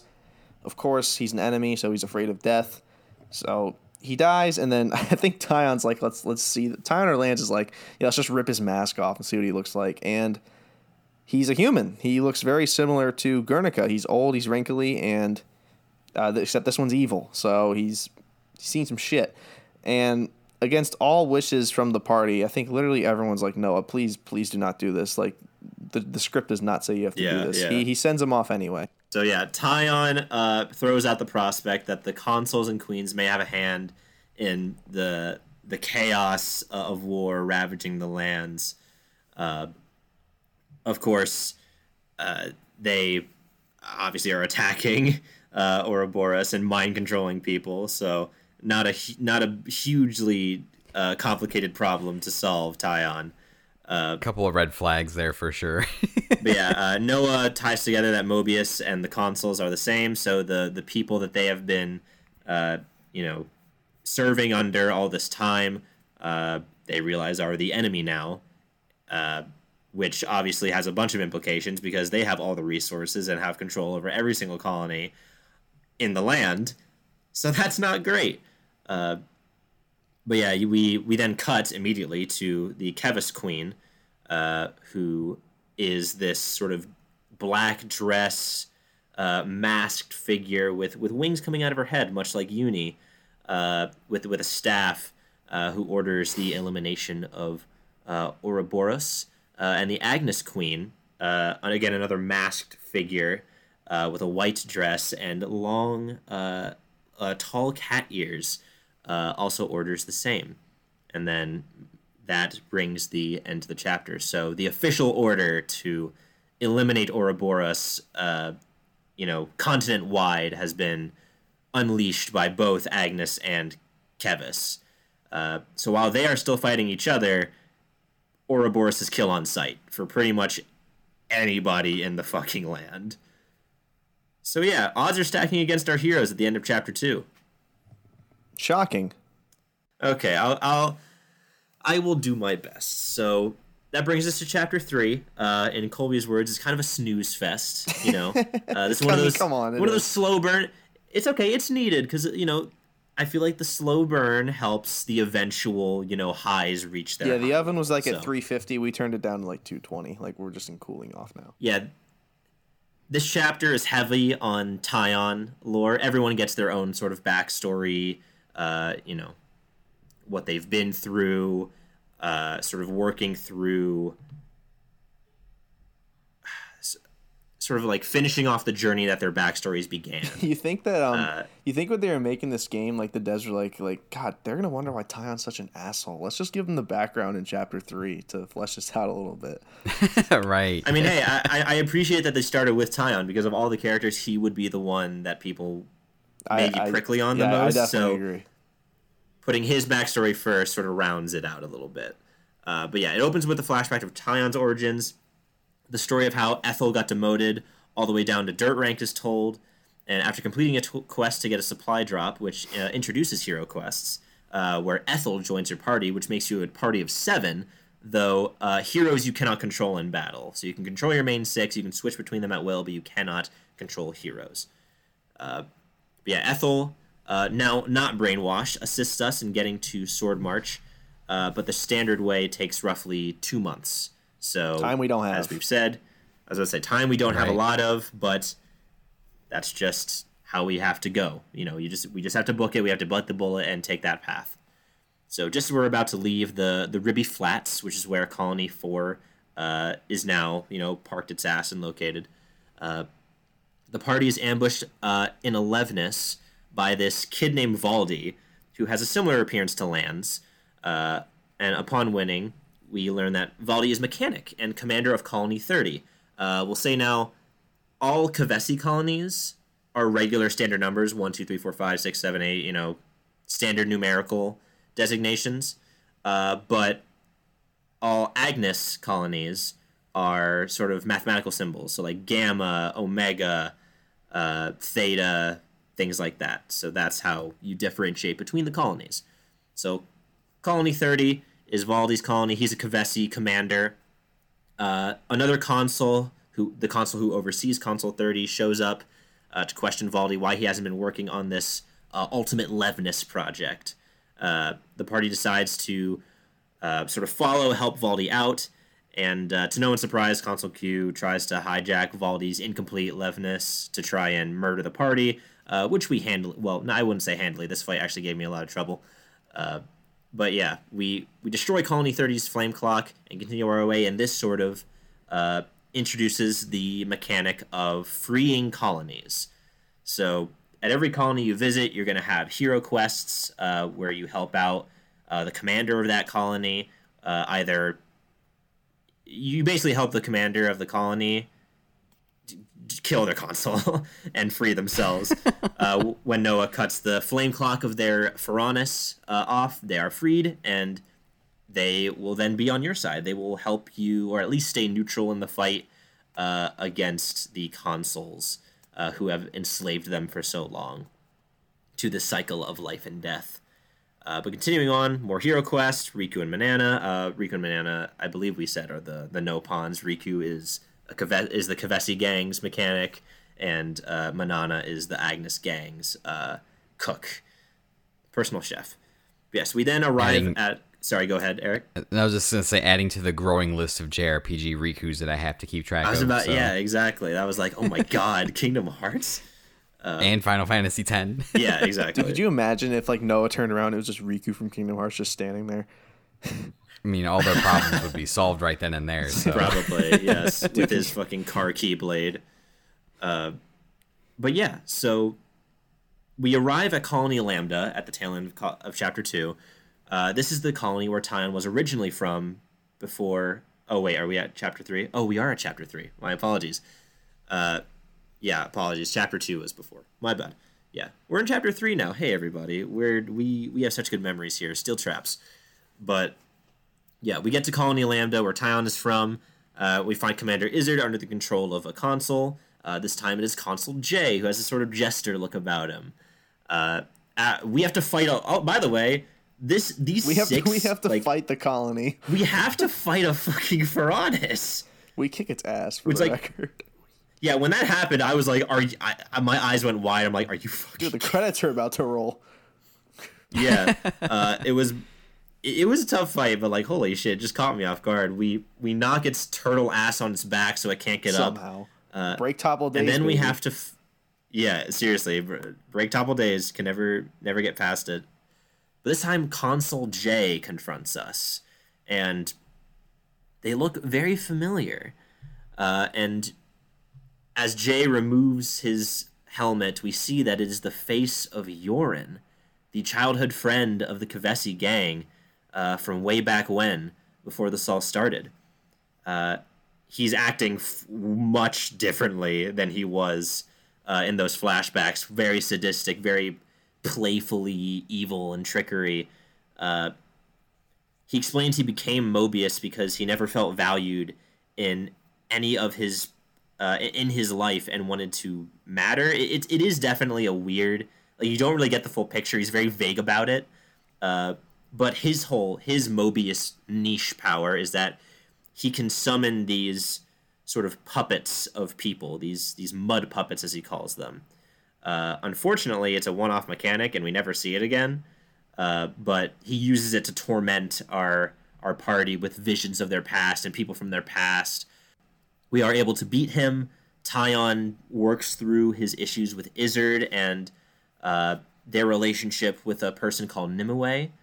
Uh, who was sort of a mentor figure to Taion as well as Commander Isurd, and uh, Taion submitting to the peer pressure of because Taion was the strategist, the the tactician of this colony, and he sort of gave in to the peer pressure. He he you know he's always cautious even in this younger self in these flashbacks, and he suspected this trap from an advancing Kevesi force, but you know, all the other soldiers were like, Taion, shut the fuck up. You're stupid. Let's just fucking pincer attack them. We have like five times the we have five times the amount of men. We're good. Like, stop being such a fucking nerd. Uh, and lo and behold, when they did that, they got their fucking asses kicked and their colony invaded, and Nimue had to sacrifice herself to and save. and, and, Taion. like, and like Isurd blames Taion for her death, and Taion's like, "Dude, I told you this was going to happen." Yeah, Right. so yeah, that concludes chapter three. Big Taion chapter. Uh, this is not the. int- I, I, what I like about this game is even though this this chapter was heavily based on this one character, Taion's story does not end here whatsoever. Like he, Right. like ties to Isurd and Nimue come back way further down the line in like other colonies' quests. So it's such a good internet connected story. Everyone's backstories always come back around. It's it's really fun. I don't know how I forgot to add this in the chapter three notes, but this is the chapter where Eunie sees the husk of herself. That is true. As we are scavenging through, true, yeah. as we're scavenging through a battlefield, a, a previous battlefield that's been razed to the ground, two great Ferronises fell here. Uh, Eunie sees this husk. When uh, Kevesi or Agnus, Agnian soldiers die, uh, their skin turns to like stone, and they just lose all life uh, from their body. They don't even look like they were human. Uh, but Eunie finds a, a body with a dog tag on it that has her name and looks like her, wings and all. So she is not she's not doing good at all. And that brings up like another whole mystery of like what like that person is me. And I think she has like flashbacks as like looking at it, like almost seeing into that version that that past life of her. Uh, and seeing what happened to this husk. Uh, obviously again vague, but we see that a Moebius was involved. So another mystery there to add at the end of chapter three. But that's chapter three. Uh, I, I really like that. Uh, I know that not a lot of huge like overarching story moments, but a lot of character moments that set up a lot of uh, moments going forward were set up here. So a very important chapter to have. Eric, do you want to take chapter four? Uh, well, I was gonna say, just in kind of my thoughts on chapter three, it's like we all kind of talked when we were all going through chapter three that like that kind of felt like the slog chapter. That's kind of like the first time the game opens up where they kind of throw all of the like uh side quests and stuff that you stuff you can do with the colonies. Like it's basically the the JRP the meat of the JRPG burger where you're like doing a bunch of like the busy work and the side quests and stuff like that. Um but the one thing I'm glad that they did do in chapter three was I, I really like the the consul J the Yoran reveal, uh, because up until then like I kind of had like this vague idea of like okay I'm fighting Moebius but like that like what still kind of like understanding like what that was. Um, but Yoran really gave me like a target to like direct all of my hatred towards. Uh, when like the first time with Yoran, I was like I hate this We kid and I am now. going to destroy. Yeah, like I am going to destroy him with a like. In, normally in JRPGs, I find like that one thing to like link onto.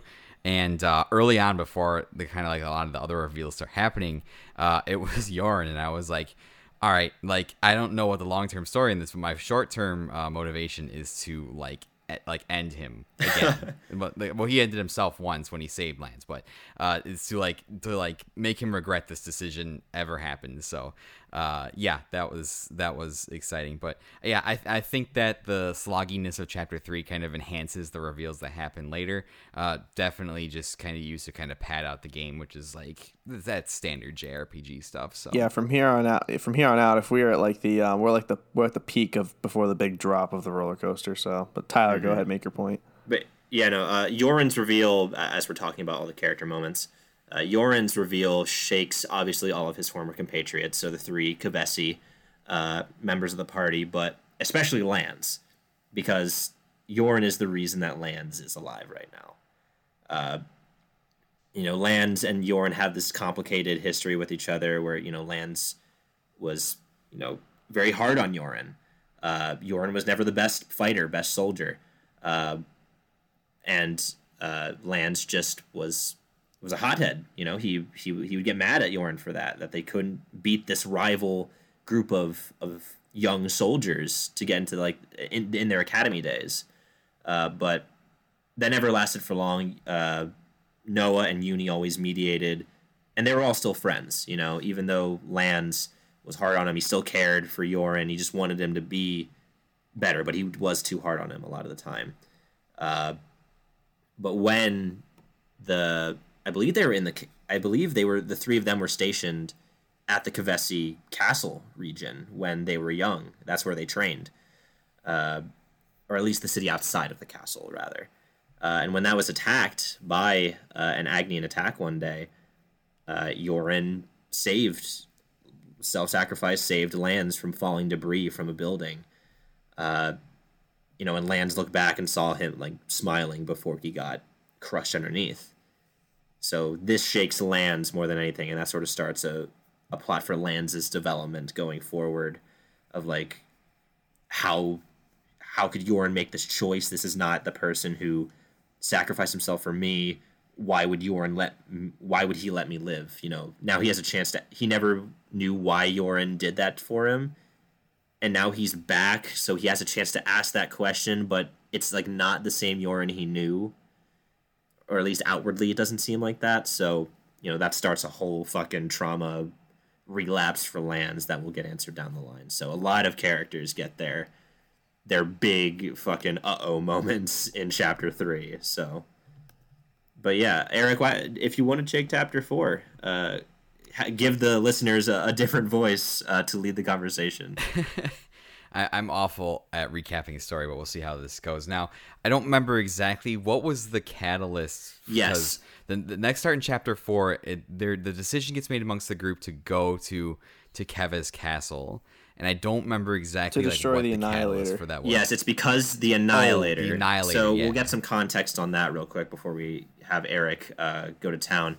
They weren't going to immediate. The, the party was not going to pass directly through Keves Castle territory on their way to Swordmarch, uh, but it was sort of like a, a, diagonal. Like they, if they wanted to, they could go there. But obviously, why would they? Uh, but it's only when the Annihilator is revealed. This weapon that can just fucking mortar snipe anywhere on the map and just right. wipe out things in an instant using what are called annihilation events. Annihilation events are naturally occurring things that happen. Where basically it's just instantaneous destruction events. Like right. it just I was about to say like a just a point on the ground, boom, big sphere, uh, you know, outward in, just a a big sphere of nothingness was left where something once was just instantaneous destruction usually happens in areas with a lot of this thing called black fog, uh, which messes with irises and mechanics. Uh, people aren't really sure exactly what it is, but uh, the party bear witness to apparently Kevesi Castle harnessing this black fog, condensing it, and you know manually activating this annihilation event effect wherever they want. So the party is like, fuck that noise. We gotta stop that before we do anything. So that is the catalyst for chapter four, going to Keves Castle. Right. So the the fourth chapter kind of just uh, encapsulates that that whole journey as you're traveling to Keves Castle. Uh, you're traveling through an area known as the Wild Woods. Uh, you're ambushed by ninjas led by Commander Juniper. Uh, that's a like a bow attacking class, which is a, a pretty cool uh, hero class that you can get access to. And doing her kind of hero quest, freeing their colony from the flame clock, gives you access to uh, riding down tight ropes, which was amazing Yeah. because if you've been traversing the map before this, uh, there's been like tight ropes, like zip lines that have kind of like gone all over the place. You can't do anything with them. You're just like, man, if only I could like find a way to interact with these things, I could access so many more parts of the maps and check out all these other question marks I can't get to. But uh, you finally get to do that, uh, which uh, again it was was great. It's a great traversal option, and um, yeah, I agree with your notes here. the The story for this colony is pretty cool because uh, Commander Juniper and her colony are just kind of out there in the woods. Like they don't get a lot of support uh, from Agnus from their consul. So they're basically just out there, like you said, just they're, they're basically scraping by and like whatever life and whatever provisions they can kind of just scrounge together from their place out in the middle of nowhere, essentially.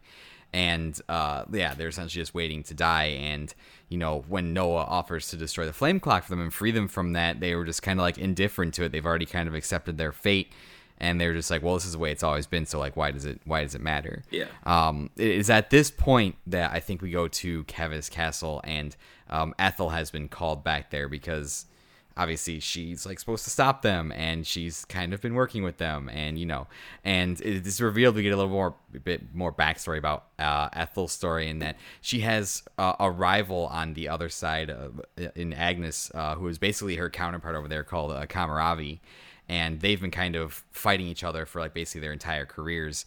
um, trying to like one up each other, and they always like fight each other to stalemates and stuff. Um, so they're called to the castle uh, under orders from uh, consuls O and P. Two more members of Moebius, like you said, were literally fighting just the entire alphabet. Um, they're ordered to just go and kill Ouroboros, and they're given two like special. I think they're special like Ferronises. Yes. To like basically do that, uh, like advanced, like super cool mechs, and uh, They do hold they do hold them basically hostage though because they threaten to annihilate Colony Four if they don't do that. that's true. That's true. Yeah. And so Ethel's like, oh well, that can't happen. And the flame so- clocks on these uh, are different. They're dependent on each other's life force versus anybody else's. Exactly. Exactly. So, uh, special ways to just kind of force them to do like what they want to do. And um, sure enough, on your journeys, it's like you can you can see it coming a mile away. Uh, on your journey to the castle, I think it's probably pretty close to the castle of the outskirts. Uh, they pre- they predict where you're going, and they ambush you. And what proceeds is a really freaking cool fight between two like giant mechs uh, I think you fight them to a stalemate or fight them to a point where like the boss battle ends, so it can end in the cutscene naturally. And um, y- you know, Ethel and Cammuravi. Well, I believe Cammuravi makes the first move where he's tired of like being controlled by the Moebius and his eye is glowing red, so he literally rips out his own eye to kind of stop that, which is a really like freaking metal moment, like so badass. And uh, him and Ethel basically agree to like duel each other, fight each other one last time to see like for once and for all like who's the best. Like this is what gives their life meaning. This is what they their whole life's been about. So like let's settle it like once and for all. Here I come! Cammuravi! Let us cross blades one last time. and they basically fight each other to like a mutual death. They both die in their fight. I believe they both like strike the killing blow, stabbing each other through the furnace like at the same Yep. time. Yep. And they're just kind of locked there. And one of that's a epic moment, one of the coolest moments in this game. I love that moment so much. And basically agreeing to like go out on their own terms, be like, hey, like this is our life. This is how we're gonna end it. Nobody's gonna take this away from us otherwise. Uh, after that, we get some stuff from O and P. I believe they show up, or is that? Yeah, no, that's right. They they do that immediately Yeah. after, and they reveal that God. Moebius can also interlink with each other. Yeah, which is pretty horrific because it's a pretty horrific, disgusting interlink Which like their one person's face is forward and the other one's like on the back of the head, like straight up Voldemort style. Uh, it's it's disgusting. It's terrifying. And uh, like you said, I believe that that fight ends in a loss for the party. No, they actually Understanding correctly? uh, the battle between O and P. Uh, no, th- that battle ends. I read the notes wrong. We we win that fight. Yes, yes, That's right. So you Yes, win. we That end is winning that yeah. fight. Go for it, Colby. Okay, sorry. Yeah. Long story short, uh, we just out. They they they their interlinks last. Their interlink lasts too long, and if your interlink lasts too long, you are prone to literal self destruction. That's right. And Yeah, O it causes an annihilation event if you let your interlink. yeah, so too. O and P essentially cause their own annihilation event. We end up surviving it because again we're the heroes in a JRPG. So then we make our way Mio to. also punches the fucking O and P fusion. oh yeah, Oh. Like- yeah, she does. bare fisted, and it blows them back twenty feet. I'm like, what the fuck? Fly, flies forward like straight up Dragon Ball Z. Flies forward and just sick. decks him in the cheek. Awesome. Also, I can't So believe we forgot to mention this before, but I think this was in chapter three that the Agnus uh, gang takes it like takes the lead in the interlinks instead. So we, we mentioned before how It's okay, interlinks there's a lot. how interlinks work is two individuals fuse together make this sort of like twelve foot tall like kaiju esque. Uh, it's much less monstrous than uh, the Moebius ones. their design's Uh, cool their shit. their forms are like sleeker. They're more mechanical looking almost. Uh, but like Colby said when the, when we first mentioned Interlink, Noah took the lead in Mio's and his Interlink. Same with the when the other two pairs. So Eunie and Taion, Eunie took the lead. Uh, Lanz and Sena, Lanz took the lead. I think even in like but- in the game, Sena's like, I wish we can control these things, and yeah, the script listened. Right. I was about to say Sena sort of sets it up like I wish we would like they're always piloting the interlink like we should take control. uh, and it I believe I believe it starts with Taion at the end during the Colony Lambda fight when he saves Eunie. Because Right. Eunie's From- tripping out over the chapter three flashback. Yeah, and then Taion dives in the way, saves Eunie. I think as a mirror to how Eunie, I think, dove him out of the way of an attack in their first interlink. Uh, and then Taion reveals that the Agnus characters can take the lead and make a whole different interlink. So each pair of characters has two different fusions that they can do, which is fucking sick. Uh, Yes. And the Agnus ones are more of like a white, like sort of color scheme, white and sort of pink highlights, and then the uh, Kevesi ones are more of like this deep blue uh, with like sort of red uh, highlights in between as well. So uh, it, it's just and whoever's in the lead, like it affect it affects the physicality. Like Sena versus Lanz, Lanz taking controls like this big bulky shield one, but when Sena takes control, it's this you know small, nimble, white hammer wielding one. It's uh, it's so sick, but yeah, just figured we'd do that before we wrap up chapter four. Right. So basically, after that, we make our way, break into Keves castle, and the whole, like I said, the whole point in there is to, to destroy this annihilator to stop from just taking out any colony anytime that they choose. Uh, of course, we are confronted by uh, Yoran once again and Consul D now, and they they do an interlink that's a more perfected, refined interlink than the one that OMP did. So like OMP's interlink was very monstrous and disturbing, whereas like DJ's it's still like monstrous, but it it's obvious that it's a more complete, uh, powerful version of that. And it does look familiar, And- right? Because that's the Moebius that attacked us at the very beginning of the game. It was the fusion between D and J. So Yoran was there from the very beginning. Right. After seeing him get crushed by the building, it's like, of course he had to be there from the beginning, which only fueled my hatred. And then the fact that he uh, interlinked with with D, who, uh, I mean, all the all the Moebius consul people are are are awful people, but D was just such a jerk, man. Uh, D must stand for douchebag because he's just like Had to awful. be Like, intentional so- for sure.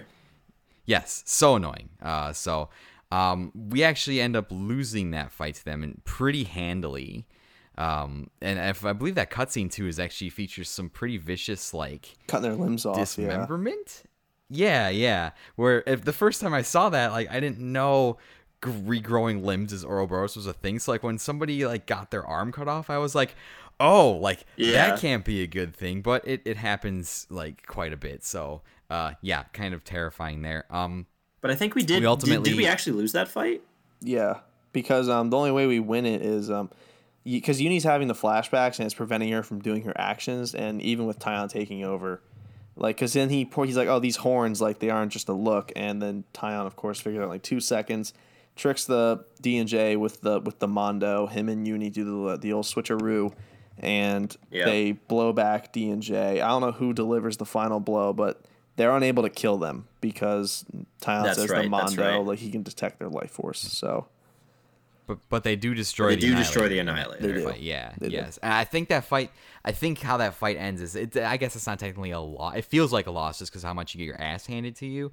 But I think it the like don't D and J like fall off the edge of the Yeah. Yes, castle they or fall. like they that, fall off not- the yeah. edge, but they are still alive. Yeah. So that's how it is, and then that kind of clears our path to the to the throne room where we confront confront uh, the Kevesi Queen, uh, all in black with a mask on, and uh, a mysterious person who looks different than all the other Totally consuls, uh, different than all the other members of of Moebius. Uh, totally mysterious. Uh, who just simply goes by N. Ooh. Is there with the queen. And it's at this point with that fight with the queen where we find out that the queen is a robot and that N is kind of the puppet master for everything that's been going on so far.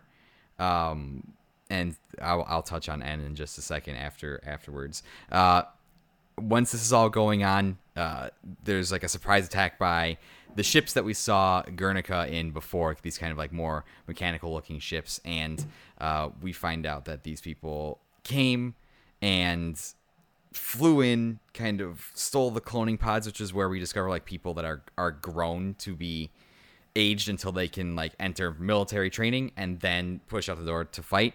Uh, they take some of these cloning pods, and in the ensuing chaos, it gives our party some time to escape, and that basically kind of wraps up chapter four. If I'm missing anything huge, go ahead and jump in. No, I believe that's right. I believe they they enter the throne room and they find the the pods, the these these sort of growth. Well, they weren't pods. supposed to go to the throne room. They were trying to escape the castle, but they get rerouted by, I presume, Yeah, N. Right. Right. Yes, that's right. So they unwittingly find themselves in the throne room, and they discover. I believe this is where they discover the cycle of rebirth, Yes. Uh, because they see a young Ethel in one of these pods. That is true. Yes. So- that it gets is revealed that- by the lost numbers. yeah, like when when you die and are you know sent off at the beginning of the game, it says you return to the queen. That's fucking literal because you get returned back into the cycle. You're reborn without your memories, of course, right. but you're reborn to do it all over again. So that's how Eunie was able to see her own dead body because Eunie was just reborn in this new current one uh, without her memories of her past. Apparently, the memories are still there; they're just repressed because me- she still has flashbacks of those moments. right. Uh, but this is how the party discovers that cycle, uh, and you know it obviously flips their world even more on its head. And then N comes in, and do we fight N in this? I don't. No, you. No, not we do not. N. Do we fight the You Kevesi just- Queen in this? Yes, we did. That's how we, I we broke her. Yeah, Yeah, that's off. when you. That's when you like. Yeah, that's how we Yeah, break the mask. That's how we she's a discover she's a robot and not the real queen of. Uh, she's just a puppet. The real queen Yeah, is so, elsewhere. So Taion and Noah are right. The queens have their fingerprints all over this world, and uh, I'll I'll give the audience um, at home, if you guys are still listening and want to play a quick game, I'll give you a guess as to you have three seconds to guess who um, N is. All right, time's up. It's um it's Noah. It's a it's a Moebius form of Noah, and Oh shit. right, oh yeah, I know. Was that revealed there Yeah, yet? No, it was not revealed. It was. there. It was. Was it? Yeah, it was. Because then because then No. then M walks in. Oh yeah, that's Was right. it revealed right, that's to us, the player, not the party? Because I thought it was revealed to the party. In, Yeah, it was revealed to um, us, not to the party. during the prison break. Okay. Well, okay. it was never like revealed overtly, but you know, you see the blue hair, you see, you know, Moebius M, which is an obvious another version of Mio. Long Uh, hair. They have, you know, the, the voices are similar, everything. So it's made very clear that like this looks like they, they at least look like it's Noah, Noah. and Mio. Anyone with a brain in their head knew that was Noah. Okay, I'm just I'm just saying. Okay, I felt smart because I thought I figured it out early. but yeah, so yeah, these the same ships that Gurnik are in bust fucking bust in, take the pods, and get out. Uh, and then that gives our party time. Well, because because well, N does because us- N does the Darth Vader Rogue One thing. We're just blocking all the bullets, and that gives us the time Mm-hmm. to escape. So, all right, Right. I'll take lead, assuming my Wi-Fi can hold up, because for time purposes, we got to speed this shit up. Um, so naturally, we come to uh, chapter five, which is uh, this has the most juice in this story. And um, Ty, will you do me the honors of reading the notes I put for um, chapter five, notable sequences? Uh, yeah. Quote, "Who boy," end quote. Yeah, is all the notes that you're gonna need to know, ladies and gentlemen, before you get into the fucking real meat. Holy shit! This this chapter's infamous. yeah. So I'm just gonna write this is I'm just gonna write. I'm just gonna shit. write what I have again because if we talk, if we did what we did for the pri- previous chapters, we'd be here till fucking who knows when. But yeah. chapter five is peak video game fiction, in my opinion. Like this is just unreal storytelling. Um, it it it starts. So we get to the city. Um, we're gonna jump ahead a bit. So we get to the city. Uh, Pat, the events of Keves Castle are long behind us now. We get to the city, we get to Swordmarch, where Guernica told us to go. And our party, for the first time ever, sees like how life is supposed to be lived, like how you and I live. Like we are born at a young age, we're raised by our parents, grown to be adults, get old, etc. Our party sees that for the first time, and that's the scene that got me choked up at first. Was when Mio puts her finger out in the baby's palm, and the baby grabs it, and that's the scene that like got me choked up at first. Like that's one of my favorite scenes in this game. I can't like this chapter has so many good moments. That was the first of them. Which uh, quick thoughts on on that scene? Like that was a really touching moment. Uh, Eric, do you have anything to add on either of you? I, I- it's incredibly touching, like you said, just kind of kind of seeing even even how excited Lanz was that the little baby like wanted to like grab his finger, and um, it's a little just like, kind a little bit awkward too because then like uh, uh Oh, the best it- line in the I game. think- yeah, it's we, the, I've the way it works is that uh, I believe her name is Monica. Yes. Kind of brings him in and shows around the city, right? And I it, it's revealed that Monica is is um, Guernica's daughter, and no one's everyone's like what's a daughter? What's a dad? Like obviously birth and, and parentage don't work the same way in this world for people that grew up in Keves or Agnus. And uh, yeah they take them to like the birthing room where like yeah a, a, woman just had like a fresh baby to which where if like if I just had a baby like I wouldn't want a random group of freaking people in my in my birth room like get out and leave me alone probably but uh, then everyone's like oh like how does this work and the doctor's like hey you guys ready to learn how babies are made and i'm like oh no Yeah. yes, please. Yeah. So and then we fade to yeah. black. Um, I was like, no, no, please, like, uh, let me hear in your own words how this works. Yeah. um, but no, it's it's uh, despite how silly that part of the scene is, it's it's a very touching, very touching and powerful scene, and just kind of the characters getting to see like what quote unquote normal life is in in the city and how it's designed how the city is just part of part of the giant sword is is really cool yeah, the, the city was sick as hell. Like, get like reaching Swordmarch, and it's like the, it's like this whole land in the shade of the sword, uh, and then you're, you know, you're picked up by, uh, you know, the the humans uh, who know who you are. They've been watching you, uh, and obviously Guernica, you know, gave his life for you. So they, you know, they take you in. They give you these special eye patches to block out the Moebius is tracking you through your irises so that you can freely walk safely in the city. And the city is just so much, so many times bigger than any colony you've been in. There's so many nooks and crannies to explore, uh, so many more people to meet, and yeah, just just seeing these characters that you've come to love so much, but have no idea like of love and and parentage and you know they've never seen a baby before. They're still trying to figure out how people live past 10 years. Seeing older people just seeing people form these lasting bonds that create new life it's really touching. It really it takes something that we take for granted pretty much in our in our human lives and makes it so special to these characters. And it was just it, like colby said it was very it was very heartwarming very heart-wrenching as well. All right so continuing on with the plot i forget what the mission is when we get there uh, do either of you two remember what the exact mission was like i know we have to go break ghondor out of prison but like what's the bigger picture here yeah, she. So it is revealed that um, obviously we know now that the queens of Agnus and Keves are both not re- the real queens. Um, there are actually two real queens of, of these nations, and uh, the reason we have to go to the prison is because Ghondor has the key to go find the queen of Agnus, and that was kind of our task was to, to get the key and go free the the real queen of Agnus. Okay, so we go. To, so we, so we have to go to the prison via a ship to free Ghondor, who is Monica's daughter. Uh, in the process, mm-hmm. we get mm. captured and thrown in the prison, and we are in the prison for, I believe, it is three days. So, yeah. Tyler, you have this in your notes, kind of like the low point of the chapter, but it's a great way of slowing the game down before like the absolute like chaos that's about to ensue, which takes place right now. Yeah. So, um, the Lost Numbers, which is the group of humans led by um, Monica, they break into the prison. It's a it's your typical prison break from a movie. Like everyone's just going nuts, create like running around.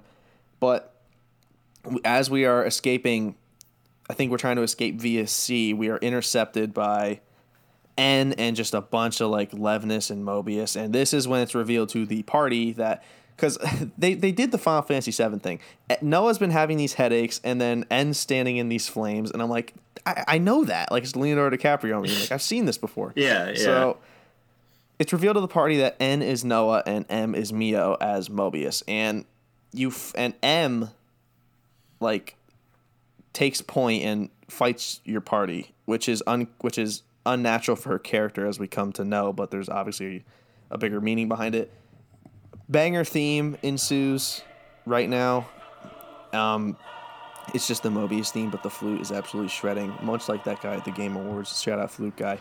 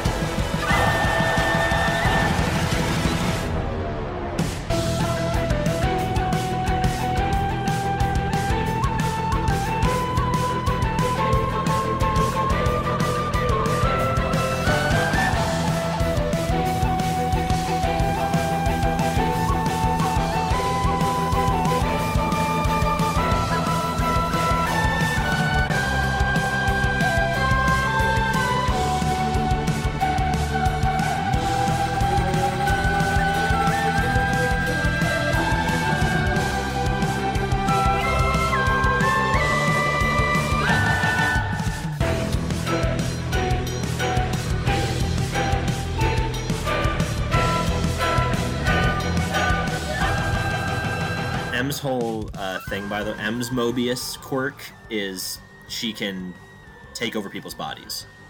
Uh, she can, you know, put her consciousness in another person's body and control that body as if it were her own. But damage sustained to that body will still be damage to her. There's a cool point in the fight where in a cutscene your party is fighting each other, and Yeah. then Taion again like figures out like he identifies who the who who's controlled with the Mondo, and you're able to beat Consul M. Then you fight N, and his gimmick is he's strong as shit. So yeah. you fight N, you you can't beat him. You're ki- you're beating a cutscene. Uh, by the way, the way that we were ambushed is because there was a traitor amongst the lost numbers. Uh, a girl named Shania who has history with Ghondor, who has sided with the Moebius. She is she's in favor of this world where people get a second chance at life, because she she thinks like the the natural way of things where people have one chance at life and then you're done is horrifying. Because like, what if you make the wrong choices? What if you get dealt a bad hand? You know that's unfair. So that's her whole outlook. That's why she betrays the party. Uh, yep, we already went through. We fought M, so we fight N. Uh, I fucking love the cutscene where we fight N after we, you know, do the boss battle with him because he's just fighting you with the hilt of his fucking sword, not even the blade. He's using the hilt to block Ouroboros punches, and I'm like, this guy is beyond our level. Uh, and this is the point where we get uh, an emotional scene where Sena and Lanz uh, grab N uh, as their interlink is heating up and heating up. And as we know, when interlinks heat up, annihilation events happen. The party seems sees no way to defeat N, so Lanz and Sena decide to do the self-sacrifice play, and they take uh, and jump into the sky and are like saying their goodbyes through their irises to the rest of the party. The you know Mio is begging them to come back. Uh, and as they fly up, right before the annihilation event hits, they are separated forcefully by this uh, other Moebius called X, who wields Consul X, who who wields this staff that can seal away the Ouroboros powers, apparently given to her by Zed, the leader of Moebius. So we have a death fake out for two of our party members uh, who fall back down to Earth. Our party is completely defeated. Everyone else is fucking gassed. Uh, and ends like, all right, time to fucking finish this. Uh, you know, puts his hand on the sword, I- Exactly like that too. and he's like, I just thought of the most wonderful little amusement. the true pain begins. Oh god, dude. The uh, longest cutscene in the history he- of video games takes place. The longest cutscene of the game. Here we go. This was this was the specific cutscene I was referencing at the top of the episode when my wife was like, "Hey, can you like come help me with this?" I'm like, and I just like started the prison escape, and I was like, "Yeah, yeah." I'm like, "I'll just need to get Yeah. past like this cutscene part, and I'll be done." And then, yes, once you start this sequence of events, there is not a stopping point until like maybe an hour chapter later, if that. But this scene here is why this chapter is infamous. Devastation. the party is captured. We fade to black. We get the new title, like the new establishing shot. We're in the Ag. We're in Agnus Castle. Uh, this castle floats above a of- above a sea. Uh, most of Agnus's technology is like hover based, so like joints aren't really connected together. They're sort of like magnetized together. But we are in a prison on the castle itself. Uh, the prison that we infiltrated earlier was below the prison. Now we are, or below the castle, we are now on a personal, like royal prison, and our powers are sapped. Uh, even just our enhanced strength that we get as being Kavestian Agnian soldiers is not present uh, because of the the the ceiling power that X put on us, and you know we are trying to test the bars, talking to our party, nothing.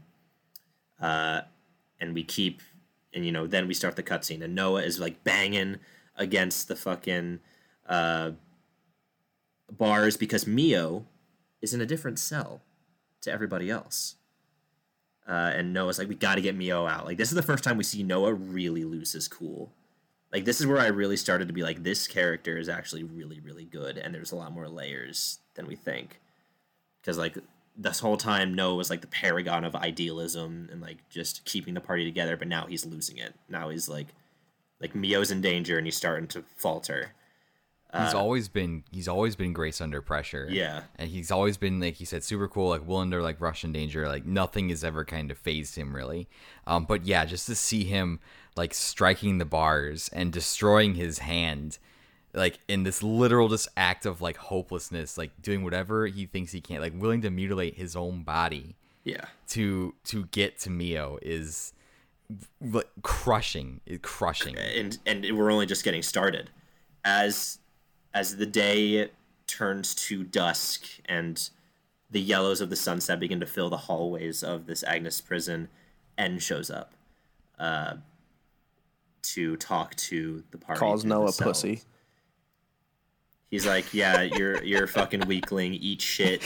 Uh I'm you, but and he basically reveals he reveals to know he's like you want to know what the what the amusement i was talking about was? It's the homecoming. Uh one month from now your friend is going to die.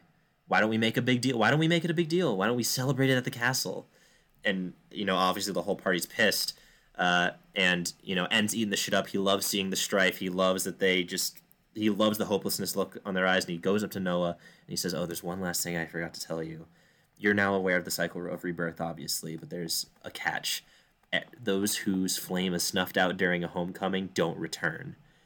And that's when the eyes go wide. That's when everybody stands up from the jail cell. That's when my eyes went wide. Noah Noah like shakes his head and looks at the ground, obviously with the weight of what he's realized, and and just lets him sit on it. He's like, This is what it means to be truly powerless. I hope you fucking fester in it. And he and then he leaves. And this starts like what what a like just- holy shit.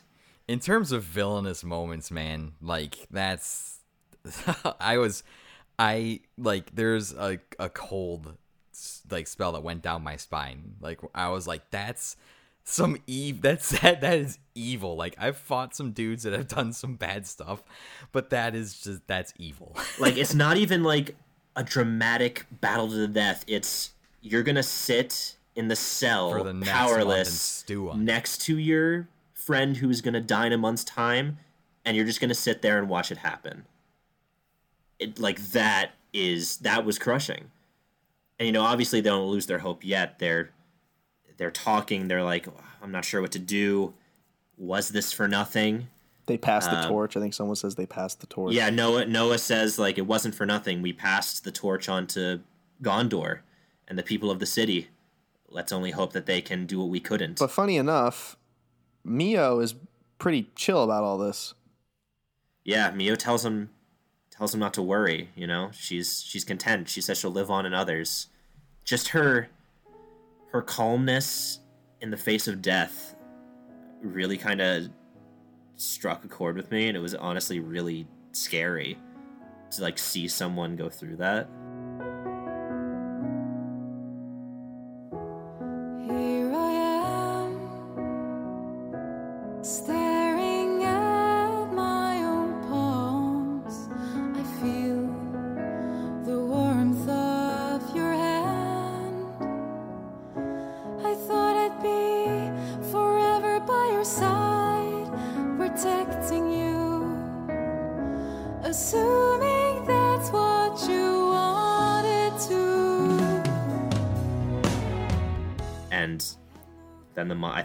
Mo- I think now is when the montage starts. Uh, what would you remind me what the track name is again, Colby? Uh, step away. I think it's called "A Step Away." Uh, as Ugh. there- you see a montage. This is a vocal track, and you see a montage of them in the prison. Every single day, they're at those bars trying to get through. They're trying different strategies. They're trying to find weaknesses in the walls. They throw Sena up to like the skylight to try and fucking pry it open, but without her like enhanced strength, there's nothing she can do. And after every few moments, the cutscene cuts to the moon in a different phase to signify another day going by. We keep going. We, we see Shania come by the cell to harass the fucking uh, main characters, just being an absolute. Well, that's when she reveals that she's gonna get sent off on on that day too, so she can come back. Yeah.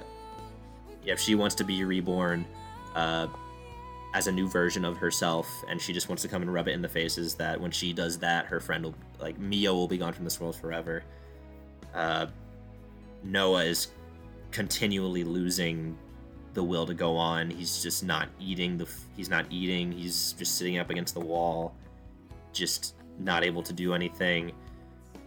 You know, Mio says some words intermittently uh, to Sena specifically, her longtime friend.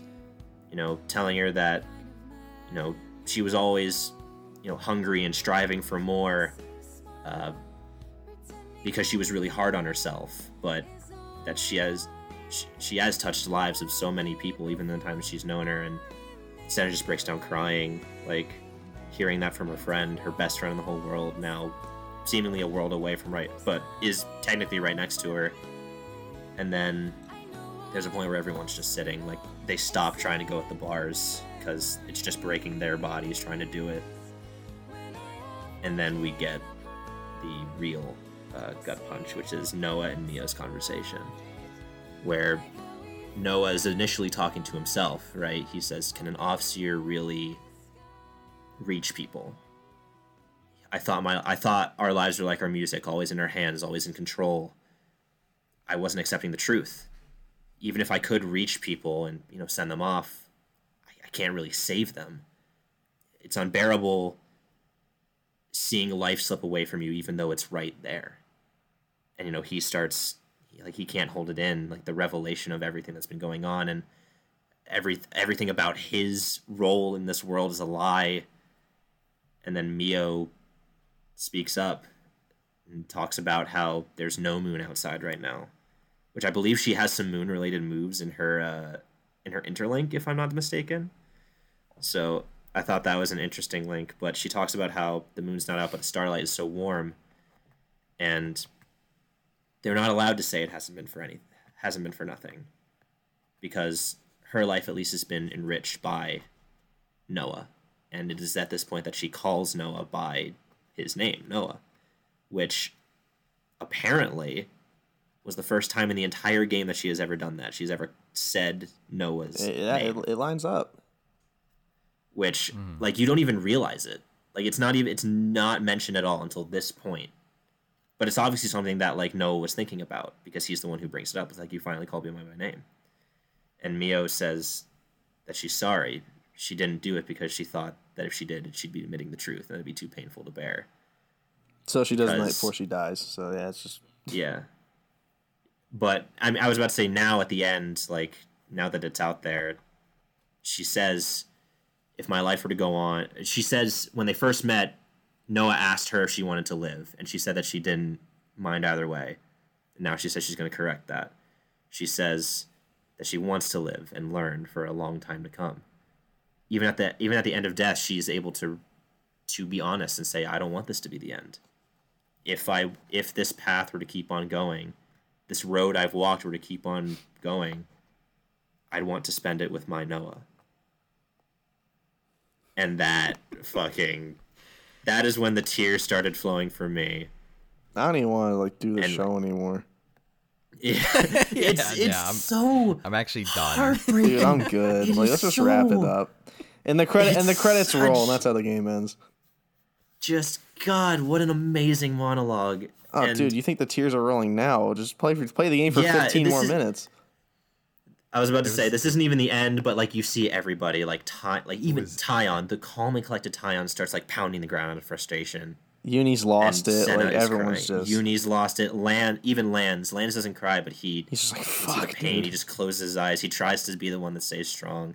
He's trying to be. He, he's he, the whole time he's trying to be there for his buddy, but like, like it's just like good fucking god. Like I- if, if a video game made me feel that, like, good grief, Yeah. like it really But- hammers home the feeling of of loss. Yeah, Eric, you were gonna say something. Go for it. No, I was just to say it was at this point too. Like I was hundred percent like going into this chapter. I was like, nah, man. I'm like they can't like it's we're in it's five six chapters now. Like they can't kill Mio. They can't do it. I'm like, Yeah. But then by the end of this, when she says that like wants to spend it with my Noah, I was like.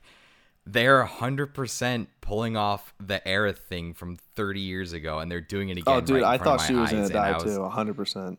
Dude, I, I was hundred percent convinced that I was, I was like, super convinced. Yeah, I knew they were yeah, going for I, it. I, it, it sold me. It sold me. I was like, I'm like, she's about to like join Aerith in the afterlife. Like, by, Yeah. like as as a character that I spent hours with and is now just gone.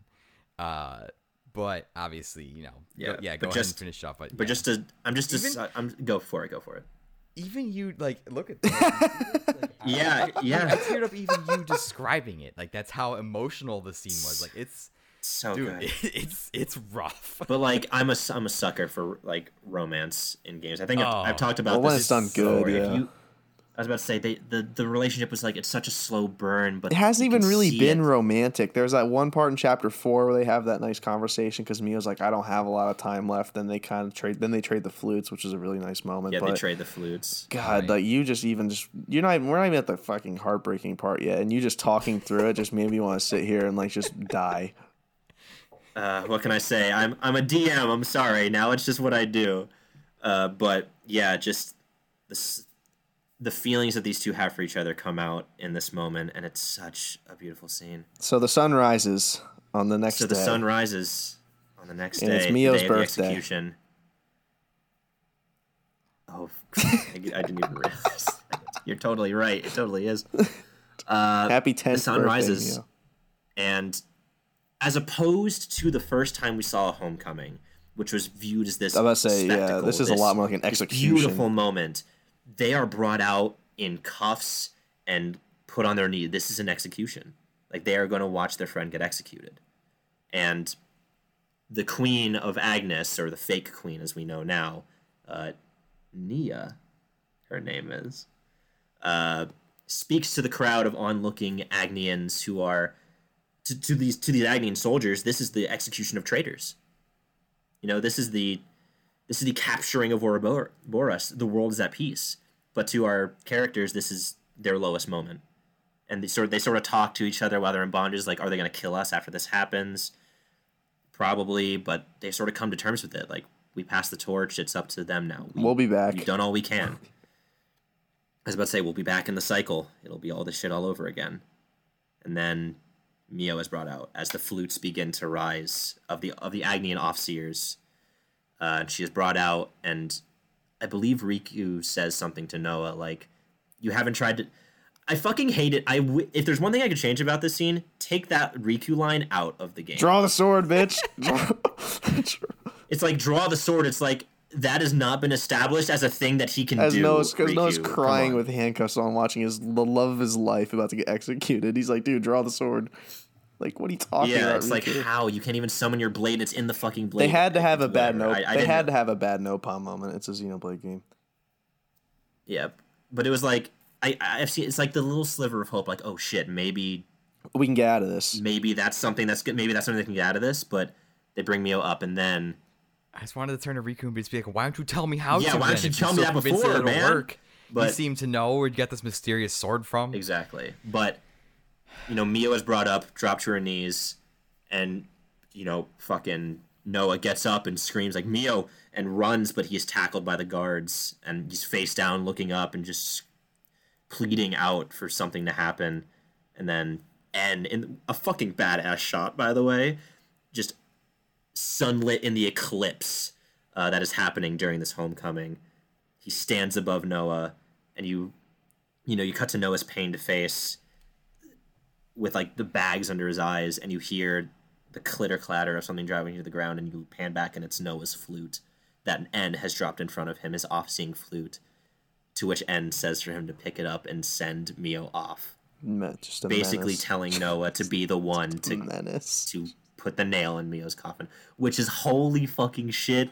What a villain. Like, what a fucking villain for this game. The rest of the Moebius are questionable, like, their quality as a villain. N hits home every time. Every, like, im- I fucking hated that dude, and that's exactly what he was meant to do. But it is interesting because I, obviously he assumed the Kevesi flute was Noah's, but he obviously didn't know that, like, it was actually Mio's flute that is kind of Noah's now. So that shows that N's whole mindset is sort of flawed. But Noah goes over and puts his hand on the flute and picks it up. Uh, and he and he looks at it and he looks up and it's it's such an amazing shot because it pans past Noah and you see the golden particles rise before you see Mio's body enveloped in that light. Uh, and Noah can't take it. In a horrified gasp, he he drops the flute. He he could never do that. And Mio looks back at him as the music swells and says, "It's been fun." Noah." Yeah, I don't want to do this anymore. Let's just wrap it up. And I'm good. Noah dude. and Mio f- falls forward, and before she even hits the ground, it it's it's particles, it's dust rising into the sky. At that moment, I thought it Noah- was she was hundred percent gone. And we we pan convinced. pan to Sena. Taion can't even look. Taion Taion doesn't, doesn't even even allow look. himself to look. And Sena, seeing her best friend in front of her, is just heartbroken. Obviously, it Lanz in Sena, Lanz in Eunie look to Noah in this moment as he screams out Mio one last time, and then uh, N takes his own version of Lucky Seven out of his sheath, raises the sword, and brings it down. And then we cut to black. And instead of Mio's notebook on the end of chapter screen, it's just her flute with no narration. Jesus. Ugh. And that ends chapter five of Xenoblade Chronicles 3. There was still so much video game left after this. I was just like, oh my god, what the hell? Like, are you I was- fucking kidding me? I was I was devastated. devastated. we, we gotta keep playing. we I mean, we're we're already over time. We have to keep doing the podcast too. no, we but don't. like, yes, we do. We're gonna finish it. but holy shit, guys! I mean, anything else on five? I think everything just speaks for itself. Honestly, it's it's just so Right, like, uh, like- even you can listen to us talk about it and still cry when you're actually playing it. Like it's that good. Seriously, yeah. And I think your point about N as a villain here is is well made because uh, how just awful he acts here and how just much he gloats and just is going to take away the most valuable thing that that Noah holds in his heart, which is which he like you said he realized during the scene is is Mio, um, makes the upcoming information uh like All the more yeah. Yeah. The, this game is filled with like the main cast of characters is, is fantastic.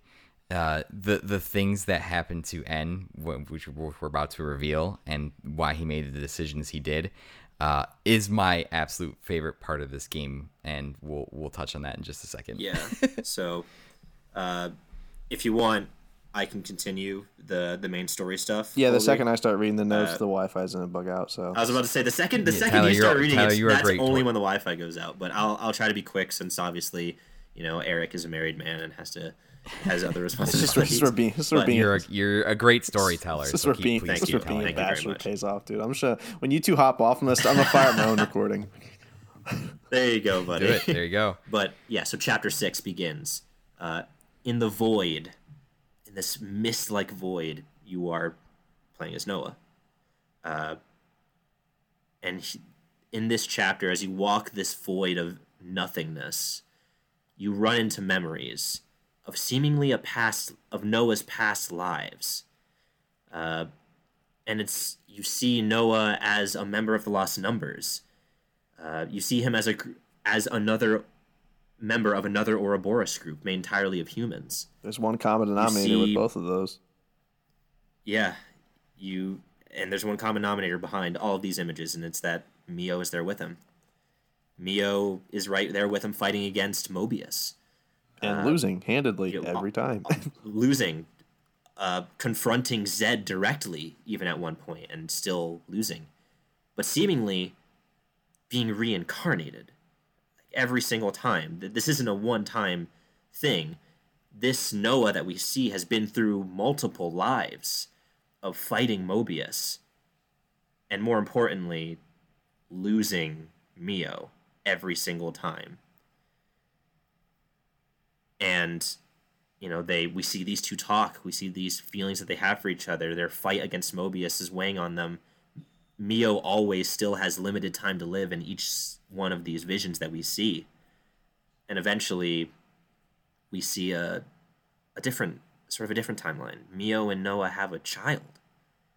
We see them talking. Noah already has the sword that he has as N. Uh, we realize at this point these are flashbacks of N. This is N's past. Uh, and we see that Noah and Mio are talking about their their child that was just born, and trying to and you know naming it and all that normal stuff, and then in the very next scene we see on that very same bed that Mio gave birth to their son, she is now dying. She has come to the end of her lifespan, just like she has in our own in the plot of this game. And Noah holds her with his now toddler son sitting in his lap as she fades away from them both. And in the very next scene, it seems that Noah also doesn't have that much longer to live. He, he probably raised the son after Mio, but he is heartbroken. Uh, and he takes his son out to the woods. And he. I, I don't know. I, I don't know You're why. gonna watch your father die a- than be alone in these woods, kid. Find your way back home, son. I don't. I, it probably wasn't. It's. I don't think this was a remote location. It was probably like outside of their home, you know, probably outside of the city. But he gets down on his knee and puts his hands on his son's soldier shoulders. The, a son that we don't know the name of, uh, and he says that, you know, the love that your mom and dad have for you is that your mom and dad had for you is is real. Uh, surround yourself with friends. That's what mom and that's what mom and dad did. And then uh, there was more to that. I can't remember the exact dialogue right now, but he he takes his son to his arms and, and just weeps openly, still with the sword that N has when we meet him on his hip. And I forget what his last words to his son were before fading away. I'm you, but better. I don't think it was that. You were back. but I, it was something along the lines of like we will always love you uh, before he fades away and the sword drops in front of the son but that timeline ends that son doesn't really get to do any get to grow up because N is reincarnated and this time he's sitting in the amphitheater that we have seen all of the moebius converse in and sitting next to him is zed and zed gives him a choice continue to be reincarnated over and over again. Lose the one you hold most dear to you in front of your eyes every single time. Never get to raise a family, never get to be normal, or live in the endless now. Be immortal, become Moebius. Never allow things to change. Keep the world stuck in this cycle, and you can be with the one that you love most forever. And and an impossible choice, but N chooses the latter. But there is a catch. Zed orders now N to murder the inhabitants of the city, uh, the human settlement. Not the same city that we see today, uh, a previous version that was on the surface, not in the Great Sword. And that gives immortality to both N and Mio. It also gave Mio. It also caked Mio up, if I must say. Indeed, with with hair, obviously much longer hair. That's all it did. I'm sorry. I'm Mio sorry. is horrified, of course. No. Uh, Mio now M, uh, the Moebius version, uh, is horrified at this, obviously. But what's done is done, and now they are both immortal and living in the endless now. And then I believe it's young. It's like a hooded young Noah. I believe that's the voice that this is. He he asks Noah, you know, will you make the same choice as your predecessor, basically. And we know that this is our Noah because the bruises on his knuckles from fighting so hard to get to Mio are still there. And Noah says that he wouldn't. If this world is meant to put people in this position in the first place, endless strife, endless struggle, he wants nothing more than to end it, to break this cycle. And that's what he chooses. And the younger self says, even if you were left alone, even if you were without the person you love most, you would do this for the sake of the world. And Noah says yes. And then the hand changes to that of Mio's, and the body also changes. And Mio asks in this fog like space if he would still walk with her. And then we are taken out of this fog like space back to the execution, inches away before N does the final blow. He stops because you see the effect of M's power, of her taking over Noah's body. And obviously, N does not want to hurt M. Uh, so he stops because M knew he would stop if she was the one in Noah's body. And we cut to M, who kneels down next to the clothes and the belongings that Mio left behind and picks up the flute and walks down the steps to Noah, picks up his flute, kneels down and extends Mio's flute to him. And she says, Sorry. Oh, well, he's gone. Uh, and he says, "Sorry, my my hair has gotten kind of long.